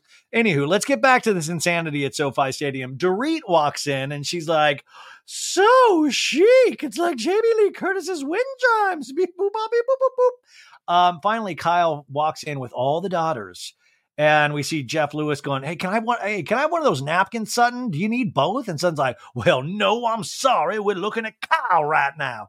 Kyle is on the football field. Jeff Lewis, I say. In a talking head, she's like, people, we got an entrance coming in. Anyone? Come on. Here all the girls walking in. They're walking in. Where's Mauricio? I say, we've been looking for him since that memorial service. Where is he? She looks everywhere around in her talking head with her hands up in the air. I mean, really getting a shady talking head. Think about how far Sutton has come. Remember when these girls were shouting her down, and they still try to, but Sutton, you gotta hand it to her, has come such a long way. They show Mauricio at this point getting himself a plate of food and laughing with someone, just completely not paying attention to what's going on. And a producer has to go, hey, your wife's coming out. And he's like, oh, she admits that she's my wife. No, he goes, like right now? Okay, I'm eating fast now. Everybody's watching them walk out. They think it's amazing. And Mauricio runs over to him and he's like, hey, look how beautiful you girls look. And Kyle looks like he's going to walk right by him. And Mauricio stops her. He's like, oh my God, honey, look at you. Morgan must be so proud. No. Anyways, Mauricio's like, okay, twirl, girls. Let me see. And Kyle's like, I can't do the twirl. Her dress will tangle, but also I don't think she'll do anything that Mauricio asks at this point. Anyways, Mauricio's like, all you girls are slain. Yeah. Kyle pops up. Kyle stops at Sutton, gives her a hug, and she's like, that was an entrance. And then Kyle air kisses Jeff Lewis. And Jeff is like, this outfit looks good on you. And Kyle's like, fuck you, Jeff Lewis, and your damn fucking podcast talking shit about me. And we get a headline that says, Jeff Lewis thinks Kyle Richards was taking Ozempic. And Jeff's like, you lost more weight, Kyle. And Kyle's like, I am very fit. I have never taken a diet drug. Fix it. And Jeff's like, I did fix it. I fixed it that morning. And Kyle's like, okay, I love you. I think I cannot wait to poke fun at Jeff to next week and ask about this. But also, Kyle Richards came on the show a couple weeks ago on Jeff's show and did one of the best interviews I've heard Kyle do, where I was like, it filled in so many little spots that I think sometimes the show leaves out. Anyways, Dorit there is air kissing with Garcelle. Wow, you look gorgeous, Garcelle. We put aside our differences. And Garcelle's like, so do you. Dorit's wearing a sparkly glitter on her eyelids. And then Anna Marie, the friend of, is saying hello to Sutton. She's like, the white and the makeup and the hair and your esophagus. Denise Richards arrives with her husband, Aaron. We have the return of Aaron. Aaron. Oh my God, I missed this man. I wish he had talked this episode so we could get updates on Big Pharma following him around, 5G, Faraday cages, all of the greatest hits of Aaron. I mean, this man, that dinner scene where Mauricio is stoned out of his mind and Aaron is just chef's kiss. Anyways, Denise is like, oh, this is a big ass party.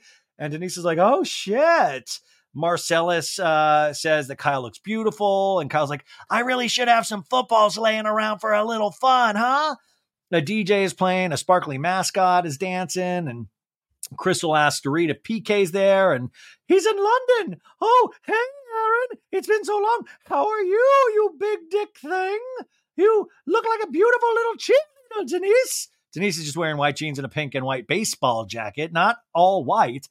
And Denise laughs like, is that PK here? And Dorit's like, no, he's in London. I know. I was just telling them. Wait, is pink allowed? Pointing to Denise's jacket. And Denise is like, I mean, I have white on. Dorit in a talking head goes, last time I told Denise that her jacket was upside down, and that did not go well. Why would you then say anything about her outfit tonight, Dorit? Anyways, we had that flashback about Denise having her jacket on backwards. And Denise is like, stop it. I know what you're doing, Dorit. And Dorit's like, about your jacket? And Denise is like, I don't give a flying ass fuck about a jacket. Dorit continues in a talking head, I don't want to be the one to tell them. It's a white party. Denise responds to Dorit, whatever. They show Vegas showgirls. Kyle's with Faye Resnick and saying, like, remember the first parties we did? We had, like, a little makeup, our own photo booth. We painted the stencils for the background of the photo booth because we were on a budget. They show a photo of Kyle, Mauricio, and the four daughters in the photo booth with the black stenciling from the 2008 white party. And it just goes to show you, too, like, all, like, what is it? Mo money, mo problems, right? Like, I bet sometimes they wish they could all go back there. Isn't there a year of your life that you wish you could go back? A moment that you wish you could go back? I'm not talking about some like loved one, like, but just a party that made you feel the best with all your family and friends. Anyways, Kyle's like, I think we even tried cooking ourselves one year. I don't know. Imagine that, doing labor. Garcelle to Sutton's like, this is so amazing. Oh, I love your shoes, Sutton. And then she's wearing these silver and gold, like little ankle strap platforms with a decorative bee on each foot. And Sutton's like, well, I bought some baubles. How about a little bauble? She tugs on her ear to signify the new sapphire earrings. And Garcelle's like, is that going to be worth the kitchen in my beach house, those earrings? And Sutton laughs. She's like, well, yeah, you keep them away from Erica Jane, I say. Anyways, the camera really zooms tight on those earrings. Garcelle goes, have you heard from Steve? Steve is that guy that she went on the date at the Rusty Cow, the Angry Hen, whatever that bar was, the Rusty Crow. Anyways, Son's like, well, yeah, I have heard from Steve. I heard from him in like 2 days after he ghosted me, and I just decided, you know what? That is not good enough for me. Not good enough for old Sutton Strack. But that's not a ghost. Like, a ghost, I think, would be like 3 or 4 or 5 or 6 or 7 days, 2 days. That's not a ghost, but good for you, Sutton. Garcelle's like, well, there's other Steves in the fish. I think she meant like fish in the sea. Anyway, Sutton's like, well, oh, I'm sure there is, Garcelle. Well, I mean in the sea. I don't know. Fuck Steve. We're good. In a talking head, Sutton's like, well, I'm going to give my success on getting the second date, and then we're going to really get ass out on a third date to Alessandra. I'm going to give it to her. Remember, Alessandra is the matchmaker that was like, oh my God, I am the happiest matchmaker that has ever been. Screw you, Patty Stanger. We get a flashback to Alessandra doing that of like, oh my God, yay. Sutton continues in a talking head. Well, I've become way more confident in how I present myself to men that I want to date. But I've also realized, I say, it's not as important to me as I thought it was. What I really want to do, what I really want to date right now is my business. That's what I'm in love with. I'm gonna marry my business. If that was legal in the city of West Hollywood, gonna marry my business. And my horse, Santos.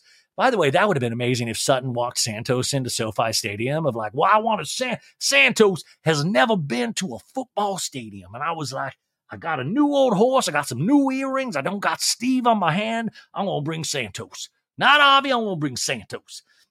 Anyways, they're saying they love each other, Garcelle and Sutton, and Kyle and Mauricio bump into each other like strangers. And Mauricio's like, "How are you?" And Kyle's like, "I'm good. How are you?" "I'm good." And Kyle's like, "Santiago said he asked you, how are you guys doing it at SoFi Stadium? And you said, I don't know, maybe in the parking lot." We rewind to that moment earlier, and Santiago saying, "Well, I asked Mo," and he's like, "I don't know, a parking lot? He didn't even know." And Mo's like, "Well, I don't know if I actually did say that to him or not, but yeah." And she's like, "No, he said that you told him that." "He did? And he thought that, and you didn't know how." "I had no idea." Kyle and I talking head goes, "The white party is really a sentimental party to me. And him thinking the party was going to be in the parking lot really shows Mo's not listening." Flashback to their kitchen one day earlier where Kyle goes, "It was unbelievable doing the walkthrough at SoFi Stadium, not the parking lot." And Mo is going through the kitchen cupboards looking for some alcohol to deal with Kyle. And he's like, "Oh my God, I can imagine. I'm so excited to do the white party there." Kyle continues in a talking head. "Do I look like the kind of person that's going to have a party in the parking lot?" By the way, the SoFi parking lot's a really nice parking lot. I mean, like, no, like I look like the person that would have it down the street from the parking lot, like in an alleyway of some sort. Wouldn't that be amazing? Not to rent Sir, but the Sir alleyway. I'm just spitballing. Anyways, this is kind of like shows just what they're going through as a couple. And also Mauricio seems like not that active of a listener, but a guy that's always has a smile on his face and has an upbeat tone in his voice. So he's like, "Oh, amazing. Yes. Well, I'm going to go burn this whole house down. That's amazing, Kyle. I support you on whatever you do." Like, but he's not really listening. But also Kyle is just nitpicking at everything. So what? Okay, so it's in the stadium. Great. But it also shows you how little you're communicating on a real basis. You just told him this the day before. Anyways, Denise in a scene with Sutton is like, "Is Erica performing?" And Sutton's like, "Well, she is performing." "What is she performing?" And Sutton's like, "Well, she's performing some of Cher's biggest hits." LOL. That's a funny little joke. Mikey now in another room. Mikey Minden gathering the team for the most important performance of their lives. It's the Elvis comeback tour with Erica Jane. He's like, "All right, everyone, come to the prayer circle. We have not done a prayer like this in 4 years, folks." And he starts to tear up. And Erica's like, "That's right. Okay, I'll take over, Mikey. That was horrible. So it's been 4 years. I want to say thank you. You know, I love you more than anything. It's been a long road. I'm Erica Jane." Do you think these are any of the original dancers from 4 years ago? Like, I mean, that was the other question of like, these are the same dancers from 4 years ago? Erica and I talking head goes, "I hate what the last few years have done to me." We flash back to the iconic scene from 2021. Erica with a blast mascara running down her face. "To have everyone question everything, and you would be shocked at how quickly people turn on you." At Kathy's dinner party in a scene where Erica's crying. "Look at me. Look at my fucking life. Look at this face. You know the years are showing." We have the 2021 reunion where Erica's crying. "I asked her, why would you leave me with millions of dollars of lawsuits pointed at me, Erica Jane? But I would ask her, why did you marry for money?" Erica continues in a talking head. "It was a lot of times that I quit. I quit caring about how I looked. I quit caring about what I ate. I quit caring about what people thought about me." They show the photo from back in the day where it says, "Erica Jane spotted with no glam at KFC." Relatable queen. I mean, like, I remember that photo spread and I was like, hell yeah, the girl's got to eat. Erica goes in a talking head. "I wasn't going to perform again. I mean, how? Who? Where?" In the prayer circle, she continues, "The only happiness I have in my life is on stage. And you are the people who make me happy. So thank you all for being here. Let's have a great show. Bring a leg." And then, you know, but listen, chase your bliss. Have a great, like, if you want to keep saying Erica Jane is back, say it to your heart's content. Like, you want people to be happy. If this is what, you know, this is what floats your boat. Do community theater too. That would be cool. Eric in a talking head goes, "Had I not gone through everything I'd gone through, it would not have led me to SoFi and on to Vegas. I believe that thoroughly in my heart." Okay, you got the SoFi gig because you're Kyle's friend. Regardless, it's great. Mikey's like, "On three, pretty mess. 1, 2, 3. let's pay our bills. And Kyle is on the stage with Mike addressing the party. Hello, everyone. Oh, my gosh. Look at this sea of gorgeous people. We see Camille Grammer standing in front, taking pictures with her phone. Hi, Camille. We haven't said hi yet. Bet you wish you could be in the actual main cast.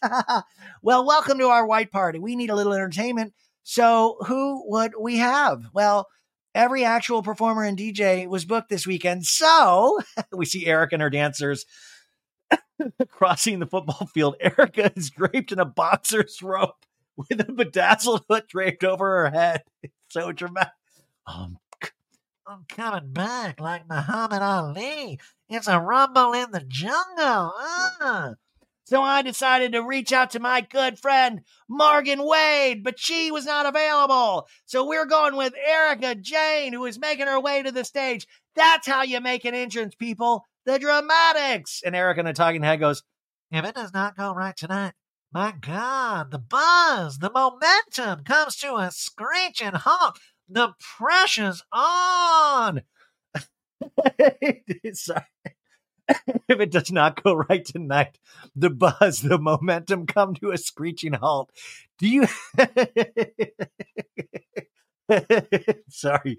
Like, she does a good job, but we really, the buzz. Listen, I was in Los Angeles when this happened, and you could feel a buzz. You really could. I might have been on mushrooms. I don't know, but I felt a buzz. I did feel something. Anyways, the dancers place Erica behind a revolving wall with the initials, has her initials EJ on it, and they give her the microphone. It's so ridiculous.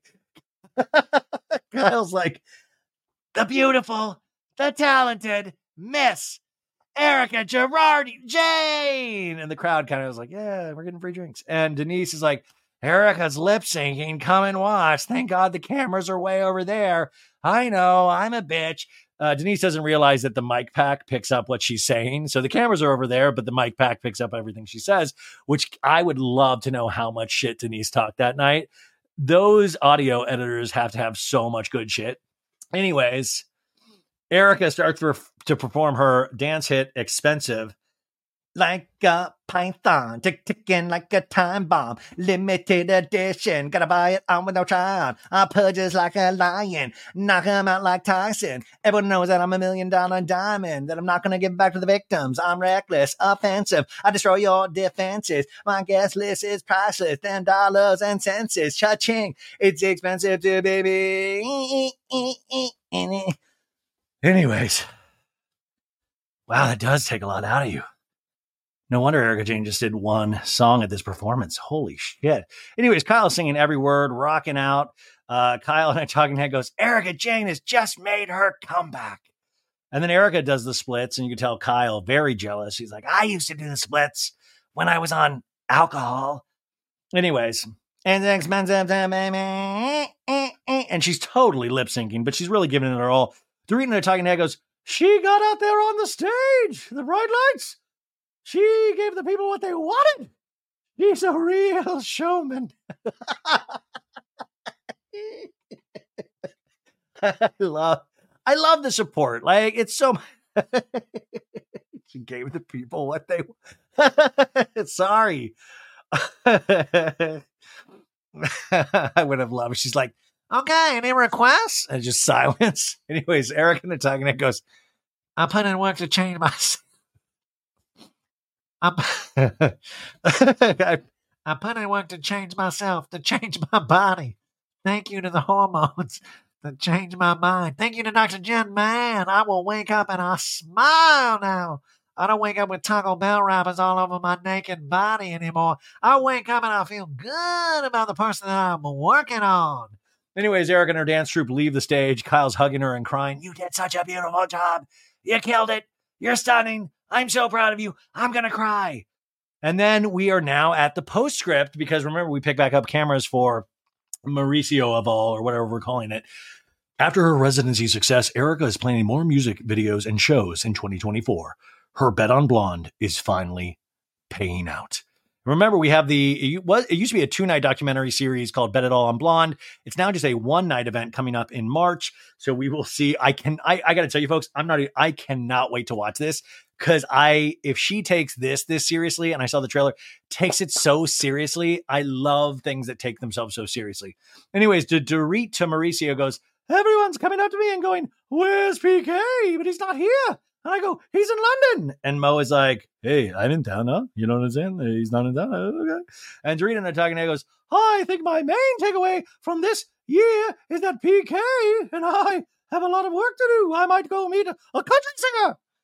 The banner for Dorit says, PK finally came home from London after 39 days.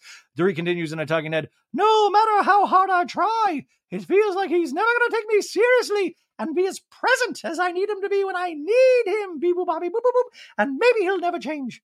But do I have to accept that he won't? Can I? I don't know. The banner says, but the real distance remains between Dorit and Kyle, who haven't spoken since December. Seasons of friendships. Dorit and Kyle did go to a party, I think, some function last week that they were posting that they seemed like they had a blast at. So, I don't know. But like I always say, friendships have seasons. You know, sometimes they are right by your side. You need them all the time. And sometimes you go long periods of time where it's not that way. Friendships have seasons, so I'm sure they will get back on track at some point. But if you think about it, like I said earlier in the season, Dorit is kind of like a little bit on an island without Kyle in some ways. Crystal says Erica, and Rob's like, Erica, and then congratulate her. Marcellus is up on stage. Anna Marie screams, go, baby. Your esophagus is looking great. The banner says Anna Marie and Crystal have not interacted since the white party, and Anna Marie has retired from giving out medical advice at cocktail parties. That is probably not true. Anna Marie in a talking head goes, looking back. What do you mean looking back? You were on half the season. I think I need to understand that not everybody is going to get along on the same level, and that's totally fine. But I'm always about pushing myself to become a better person. Push yourself off the show. I think she'll probably end up coming back, I guess, because of this little Crystal tiff, and they probably feel like she took too much heat. But I will say there is an element of be careful what you wish for, because there's a lot of stuff in Anna Marie's past and even in this past year with her husband that you probably want to be careful about shooting. You know, like I would wonder if that is going through her head at all. Anyways, Crystal's dancing with Rob and her friends and says, I'm so happy. And it says, Crystal is accepting that Jeff lives part-time in Thailand. That's her brother, and has a new girlfriend. And we get a flashback scene of Jeff talking to mom and his mom and Crystal and saying, hey, you guys did a good job. You did a good job as mother, and you did a great job as a sister. And it's time for you guys to trust me. So your job is over. Which, by the way, a mom's job is never over. Like, come on, Jeff. And it says, and Crystal finally admitted to Rob he was right. Yeah, I mean, it'll be interesting.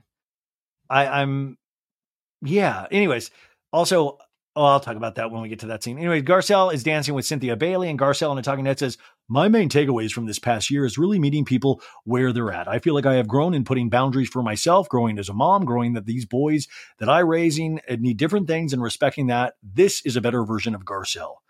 I just kept thinking, because they kept showing the white party, it's like, if I would have been invited, whatever all white Old Navy outfit I could have found, I would have spilled ketchup on it immediately.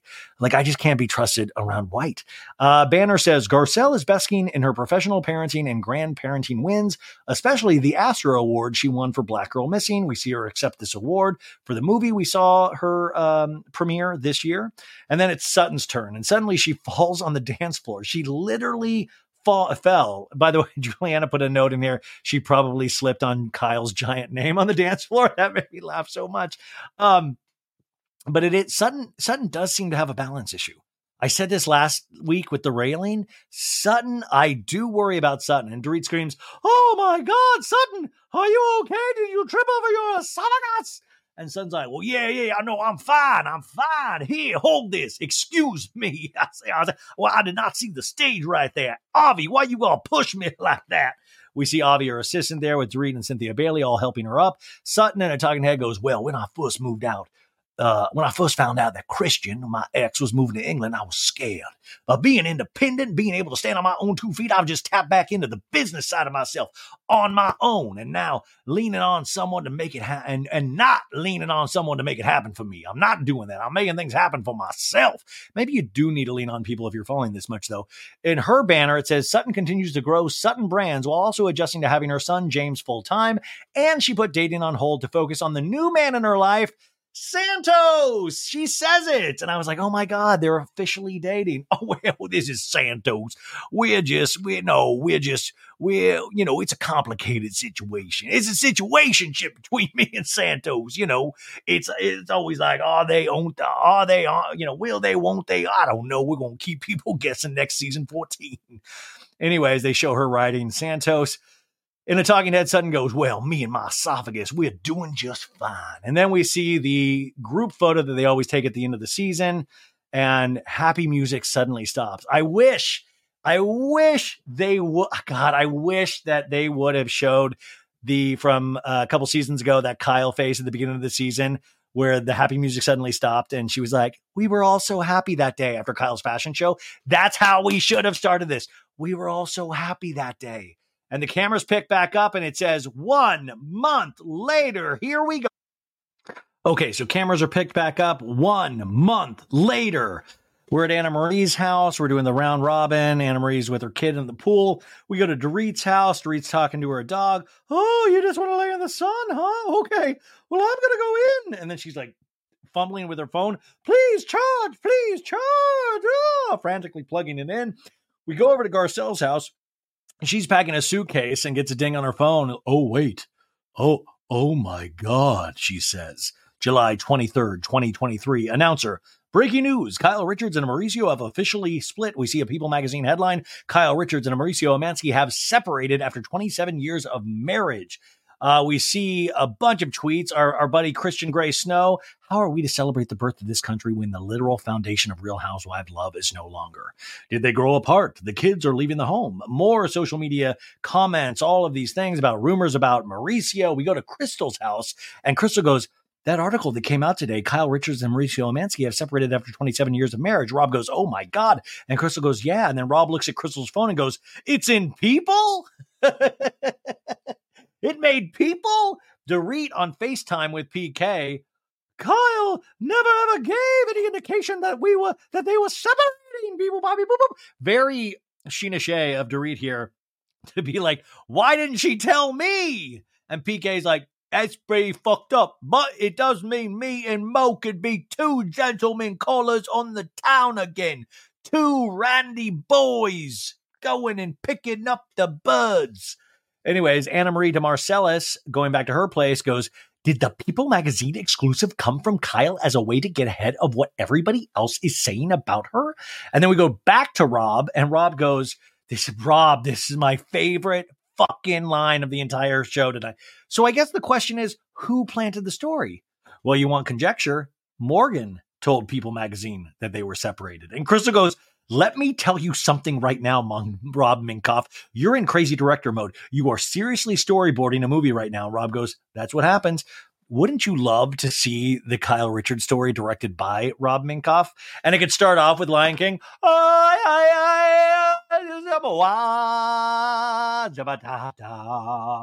Morgan Wade. Sorry. That was my favorite fucking part, was when Rob goes, hey, do you think it was Morgan? Because that's the big thing, is that Mauricio is more concerned that who leaked the story. And if you remember, I think it was Dave Quinn from People magazine that had that story. And People magazine does not print something like that unless they're different than other, they're not a rag fully. They're kind of reputable. So they had to have sourced that out for that to come out. And my thinking when it first came out that, oh shit, this is from Kyle and Mauricio. And then later on that day, there was a Kyle and Mauricio post about this, kind of semi almost denying, saying, oh, there's been troubles, but not to this degree.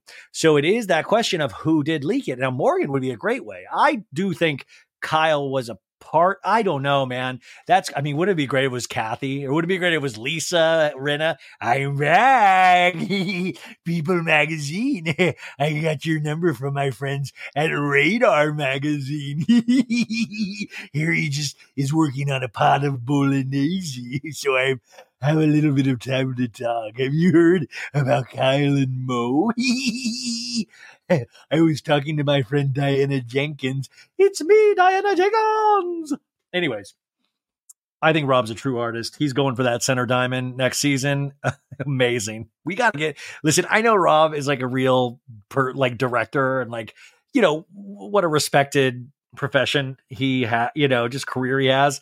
So of course you don't want to be on the show too much, but man, I would love to see more Rob.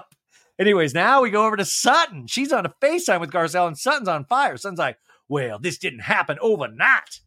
And Garcelle's like, no. And I think, you know what I think? The truth is Kyle's known about the problems in her marriage leading up to this. I say, we got a missing wedding band. We got exercising a lot. We got no drinking. We got another Fancy Drew mystery on our hands. We got Sutton as Fancy Drew. Fancy Drew rides again. It's Fancy Drew and the mystery of Kyle Richards' marriage, I say. And Garcelle goes, how many tattoos did she get? Well, we've got tattoos, and I'm asking questions, and I'm getting in trouble, I say. Me thinks I love it. She's like, I'm getting too close to the case. I'm getting too close to the truth. That's what that THC party. I was on to something, and they tried to muzzle me all season long. But no. Garcelle goes, does protest too much, and says, well, I think that Kyle was lying to us the whole time. And Garcelle goes, I think you're right. And Sutton's like, well, to me, this is sus. And Garcelle's like, which part is sus? Well, the whole thing. And Garcelle goes, holy shit.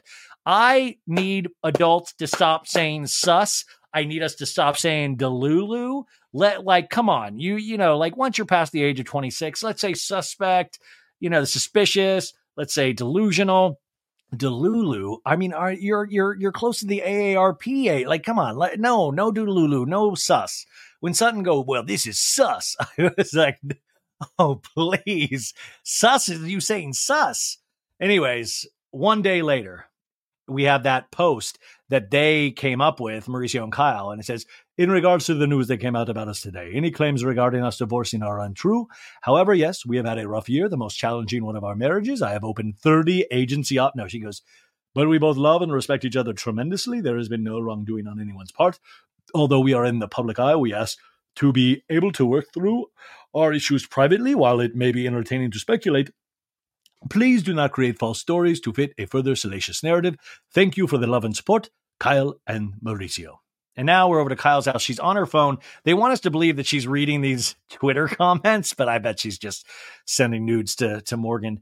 But we see a Twitter thing that says, damn, I genuinely believe Kyle and Mauricio were going to make it. And Kyle sighs and slams her phone on the counter. Kyle and I talking, and I goes, when the People Magazine article came out, I was with Mo and the girls, and all our phones just started blowing up. Mo was really focused on who gave the story, and I was more focused on, you know, how it was affecting all of us. Alexia started to cry. We got in the car, all of us, and it was just weird. Like, nobody knew what to do or say. I just felt like my whole life was over at that moment, the life as I knew it. And we have got Kyle's therapist. No, I'm sorry. Erica Jane comes in, but I just thought how funny. It's Erica goes to a couple therapy sessions with Jen Mann, and now all of a sudden she is going. And by the way, this is actually a good scene, but I just thought it was funny. She learned the name empathy on the first episode of this season, and now she is actually expressing it at the end. And that's what we call a through line, folks. That is a through line. Kyle greets Erica and goes, hey, you look good. And Erica goes, hi, Tiny. Once again, a tiny comment. Erica's like, how are you? You look cute. And Kyle's like, can I get you anything? A tea? Erica and the talking head's like, when I filed for divorce and then subsequently everything else happened, I just felt so overwhelmed and very alone. It's important for me to be here for Kyle now because she's always been so good to me. Yeah, SoFi Stadium. Anyways, we flash back to that 2021 with the mascara streaks and Kyle being there in that scene. Erica continues in a talking head. She didn't shame me. She didn't push me out. She didn't judge me. And if you care about people, you show up for them that when they need you the most. Holy shit, folks. Does therapy work? Or what? What a you show up for? Wow! Look at this. But I do. Also, this is what's so funny about shows like this, is they want you to believe that Erica is a huge part of Kyle's life, when that is Kyle's a, you know, Kyle and Erica and Kyle and a lot of these ladies, they're coworkers. And sometimes you really like your coworkers, right? But at the end of the day, they're coworkers, you know. And even the when they picked back up cameras, remember, I think it was like a week later. They want you to also believe that this is all happening at once. And it's like, no, they picked back up cameras. These are, you know, Kyle's already had so many conversations, I'm sure, with her family and real friends and things like that. Erica to Kyle is like, first off, I want to say one thing. I feel like I almost semi need to acknowledge / apologize for the fact that I have not been the most observant friend, and it's because at the dinner table, I literally did not know. And we go back to that THC dinner where Sutton's like, well, is there something going on in your personal life that you would like to share? And Anna Marie's like, with what, though? And Garcelle's like, her marriage. And Erica's like, really? And later that same evening, Erica pulled Kyle aside and goes, I'm your friend. I really don't think there's anything wrong with your marriage. But I want you to know that if I have missed something, Kyle, or I've not been the most attentive friend, I'm very sorry. And Kyle goes, there wasn't really anything to observe because we've been, like, dealing with things privately. I feel bad even talking about all this stuff. I mean, like, I think the hardest part about what we're going through is that there isn't one big, huge thing. Now, this is the part that I've been talking about the last couple of weeks, is that there is. And there's also a series of things that have happened over the years with this couple. It's a real couple, right?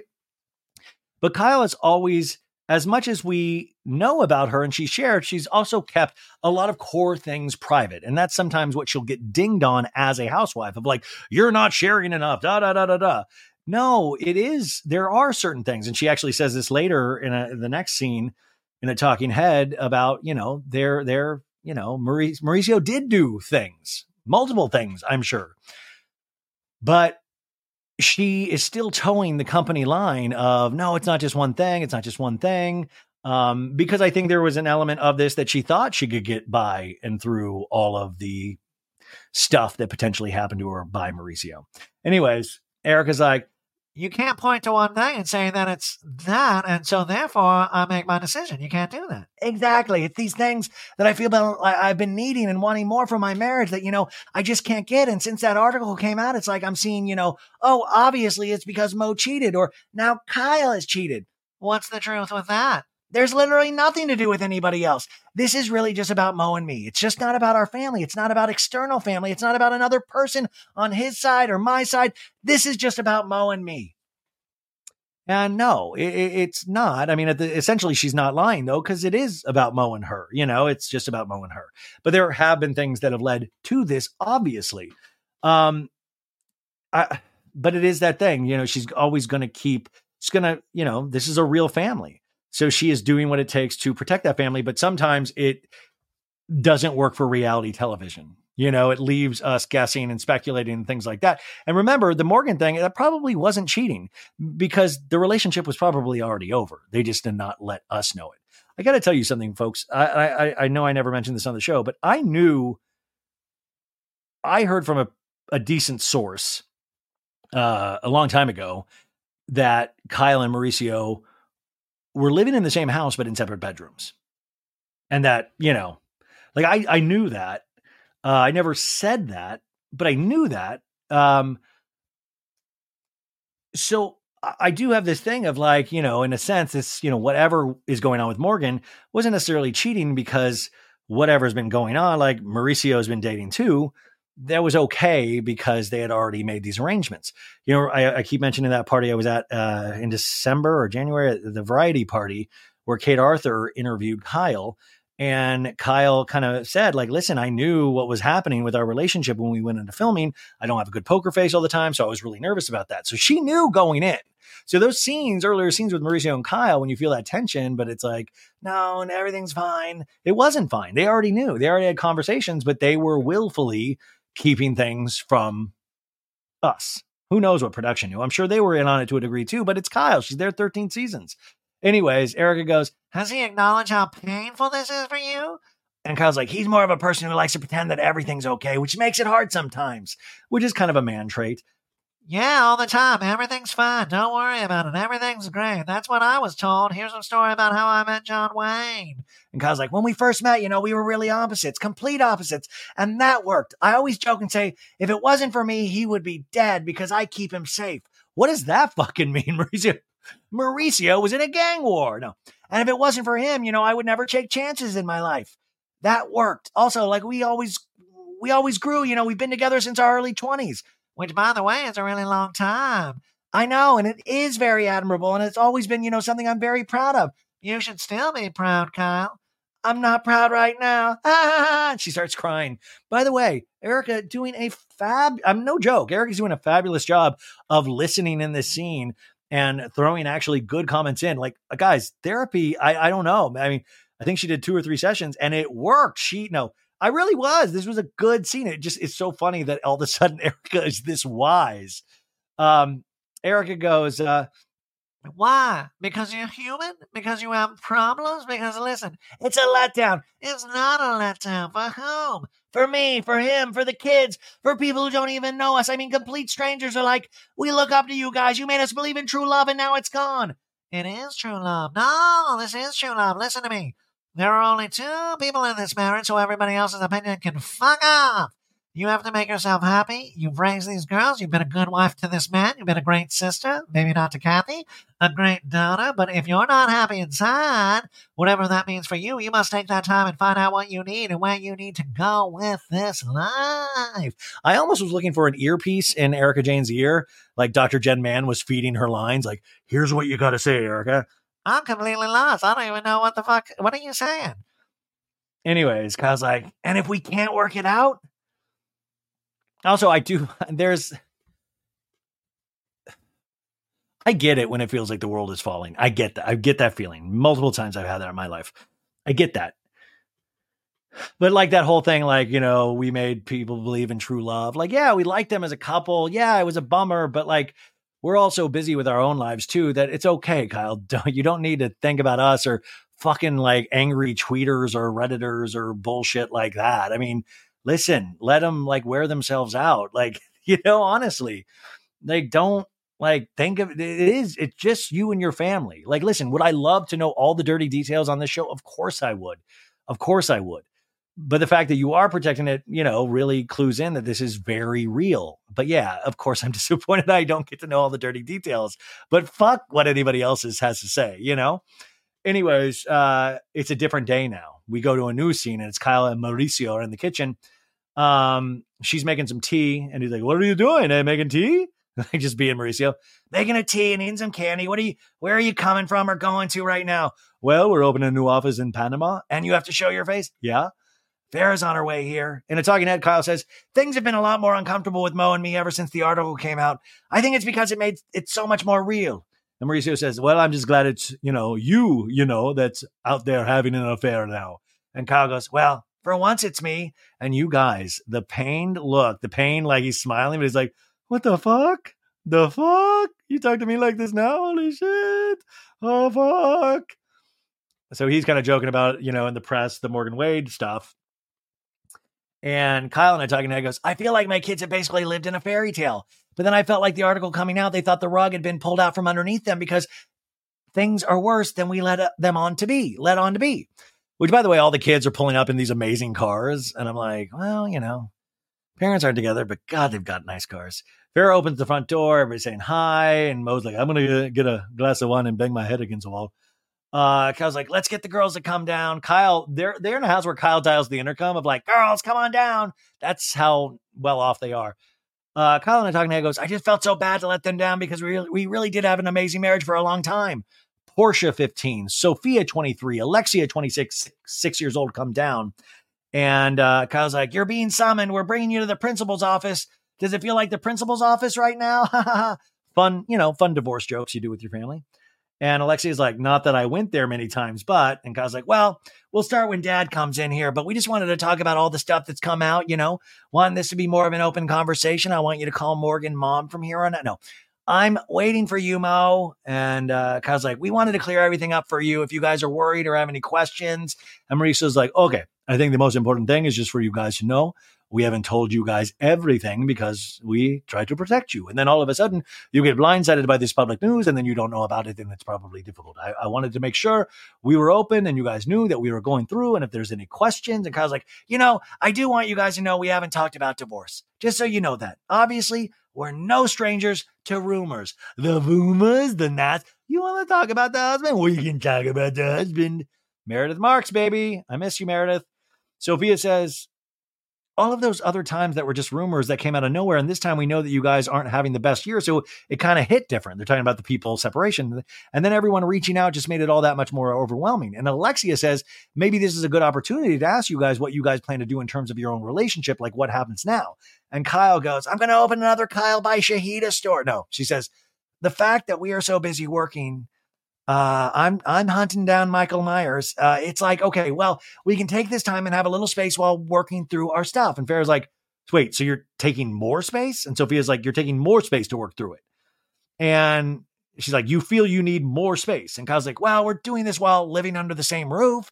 And Mo goes, not necessarily, no. And Kyle's like, well, what I was just going to say, what I meant by that is we're trying to figure out what we want and, you know, trying to work through it, that it's like, I don't want to be like, I don't want to leave. I don't want dad to leave. So we're doing this while under the same roof. So that's been the plan. And if that is not working and not effective, you know, we'll go to the next step, which I don't know. Or if it is working, then great. So, and then Portia has been really quiet and she goes, are you okay? And Portia's tearing up. And Maurice's like, what's wrong, Portia? Come here, come here. And Kyle moves to hug her and Portia cries harder.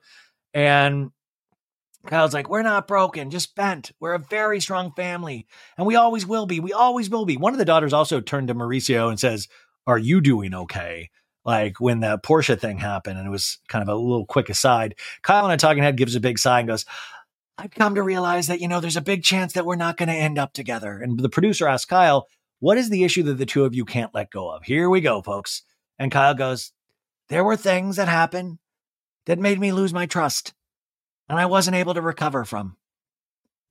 And so there it is. There it is. But like Mauricio says in the scene, we didn't tell you guys everything because we were trying to protect you. And that's another thing that as pissed as I am to not know all the dirty details, they are a family that are going to protect their kids. And so even in this, Kyle is going to probably say more than Mauricio wanted her to, but like, yeah, here it is. She lost her trust. Couldn't get it back. They give us these passings of Kyle and Mauricio in Paris on the Lovelock Bridge, which, by the way, Juliana pointed out, it has since been made illegal due to compromising the integrity of the bridge, and they have all been removed. Think about that. All those Lovelocks were so much pressure that it almost broke the bridge, which, by the way, if anybody's there, if those locks are just anywhere, could you get me Kyle and Mauricio's for my reality show museum? It would just be top notch. Anyways, this scene is beautiful. Mauricio in this scene in a flashback goes, people that are in love with each other and they want to stay together forever and ever and ever, they come here and they put their names. And Kyle's like, that's so romantic. He's like, what should we write? And Kyle's like, Kyle and Mauricio forever. And we can come back and show the kids one day and bring them back here. And then we're shown a birthday scene with Kyle with a very young Portia who's turning 2, licking frosting. And then we watch the family gathering together on the staircase for an annual Christmas card photo. And then we see Mauricio greeting Kyle in the driveway with a hug on her return from a trip. Welcome home. And then Portia comes running out. And Mauricio's like, don't you be stealing her from me. Kyle tossing food at Mauricio and laughing uncontrollably. And they're being silly as they eat dinner in their new home alone under a large handmade sign that reads, if you don't like animals, get out. And then, so weirdly enough, we get a little scene of Kyle and Kathy holding a bottle of tequila each with a tag on them that says Kathy's Tequila. And Kathy's like, I'm sorry, it wasn't your fault. It was not your fault. Like, why did we in there? We have this fucking, who the fuck, I love Kathy, but who the fuck cares? This is about Mauricio and Kyle. Like, what is Kyle and Kathy all of a sudden? In a banner, it says, Kyle reconciled with Kathy, making everything hunky-dory for Whitney's wedding. Kyle and Mauricio continue to live their lives, ... separately. We see them at the latest white party, and then we see a headline from dailymail.com. Kyle Richards puts on a cozy display with rumored lesbian lover Morgan Wade as pair wear matching outfits on road trip amid Mauricio Umansky marriage breakdown. They show the picture that I used for that Garth and Wayne's World Halloween costume meme that Kyle took and used without crediting me. Shout out to Kyle. Thanks, buddy. Then we see a headline from Jezebel. Mauricio Umansky went skiing with singer Anita and is hanging out with an influencer 20 years younger than him. Textbook divorce guy behavior. And we see a selfie picture of him on the slopes with these girls. Colin at Talking Head says, I just want to be at peace wherever I'm at because I haven't really had that. And then she looks up in the Talking Head to the producer and goes, am I done? And the producer goes, you're done. And she goes, it's over. And she slumps and puts her head in her hands and starts crying. And I got to tell you, that's got to have been the most cathartic, amazing moment for Kyle, because it's so much insanity to have known your marriage was already falling apart to start this season and to get through this and to have this be the final talking head. Like, think about that. Think about that. Like, you know, I know she's getting paid, great life, all this shit, but think about that. That was one of the last things she had to do to put all of this shit to bed, because you knew she was worried about how they would face it on the show.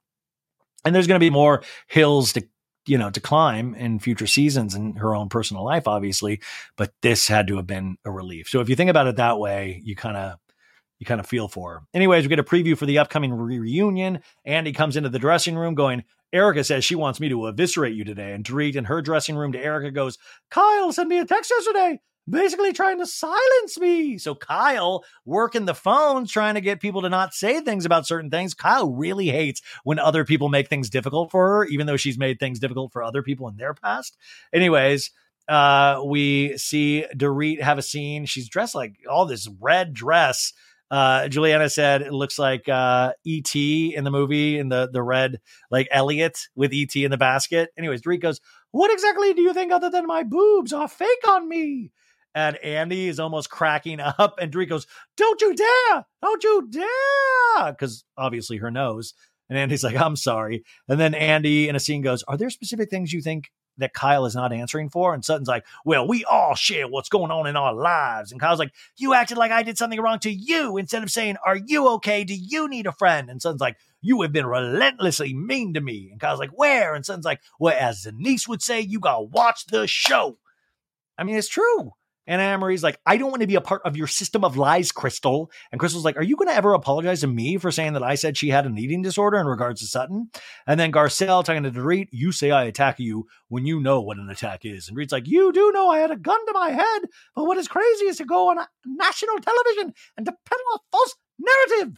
And then we have an Andy in a scene going, there were rumors about infidelity in your relationship, Kyle. Kyle's crying. And then Andy goes, could you see yourself with Morgan? And Kyle's like, And then Andy goes, here she comes, everybody. The grand dame of Beverly Hills. And Kathy Hilton walks out in the set, and the reaction shots, you would think this was like a fucking ghost or something. Like, people are like shocked. And then all of a sudden you hear like a, hoo, hoo. It sounds like an owl, but it's like Sutton making a weird noise. And everybody's like, are you okay, Sutton? Are you okay? And Andy jumps up and it's like, Sutton, you're shaking. And Anna Marie jumps up like, clear her esophagus. And they crowd around Sutton. Andy fans her with the cards, and everyone is looking on high alert. So Sutton really does have, it makes it look like she has an episode right when Kathy Hilton comes out. But man, so this is going to be a 3-part reunion starting next Wednesday. We'll be covering that on So Bad It's Good. Oh my God, folks, we did it. Special thanks to Juliana Carruzza for the notes. And, yeah, man, relationships breaking up are hard, especially. It sucks, man. And as you get old, life gets so tough, right? But I hope everybody, I'll be curious to hear more. But the Morgan Kyle thing, like I started the show with, it seems like that definitely is a romantic relationship. And we were always questioning that. And I really could care less. I mean, as long as she's happy and everybody's happy, everything's good. Thank you guys for being here with me all week. I know you gave it a lot. I know I gave you a lot of content this week, but go to the Patreon for more, because I'm going to be doing a Summer House recap over there. It should be up tomorrow afternoon at some point, and I'll be doing a Traitors recap from this week's episode. Oh my God, I loved it. I watched it tonight. That fucking Phaedra, dude. But thank you. If you like this show, please consider rating it 5 stars on Apple Podcasts and Spotify. And there is so much fucking hate out there. There is. So thank you for being here, being positive with me, trying to make fun of the only people we should be making fun of, these reality stars. And, we got through the week. And also, there is another episode after this where, it's very important for me, this episode. I talked about it at the beginning, but it's the director of a new documentary coming out today exclusively at AMC Theaters. It's called Kiss the Future, produced by Matt Damon and Ben Affleck. And it stars U2, the band U2. But it is it's a really powerful film about Sarajevo. It's a really amazing documentary that has so much heart, soul, has some humor in it, but I thought it was just an amazing viewing experience. So I had the interview with the director and I wanted to put it out on Friday, but I knew I had to do this. So I'm going to put out another episode and hopefully you'll listen to it. It's only a 30-minute interview, but I wanted to promote that movie because it comes out this weekend and it was a real honor to talk to this director. And I like when I can switch gears from being super silly and talking about these reality stars and shows and talk about other things that I love as well. And I know that you love, I know, you know, we kind of pass off recommendations and this is something that I highly recommend. So what a show, what a week, what an audience. Love you guys. It's Friday. Go have a great weekend. Bye. So Bad It's Good is a Betches Media production. The show is hosted and produced by me, Ryan Bailey, with Maritza Lopez and Sandra Fryer. Additional support provided by Sean Kilby, Jorge Morales-Pico, and Rebecca Steinberg. Guest booking by Ali Friedlander. Video promotion by Laura Valencia. Be sure to send us your emails at sobaditsgoodwithryanbailey@gmail.com and follow the show at sobaditsgoodwithryanbailey on Instagram. And for additional craziness, go to patreon.com/sobaditsgood. Stay bad, baddies.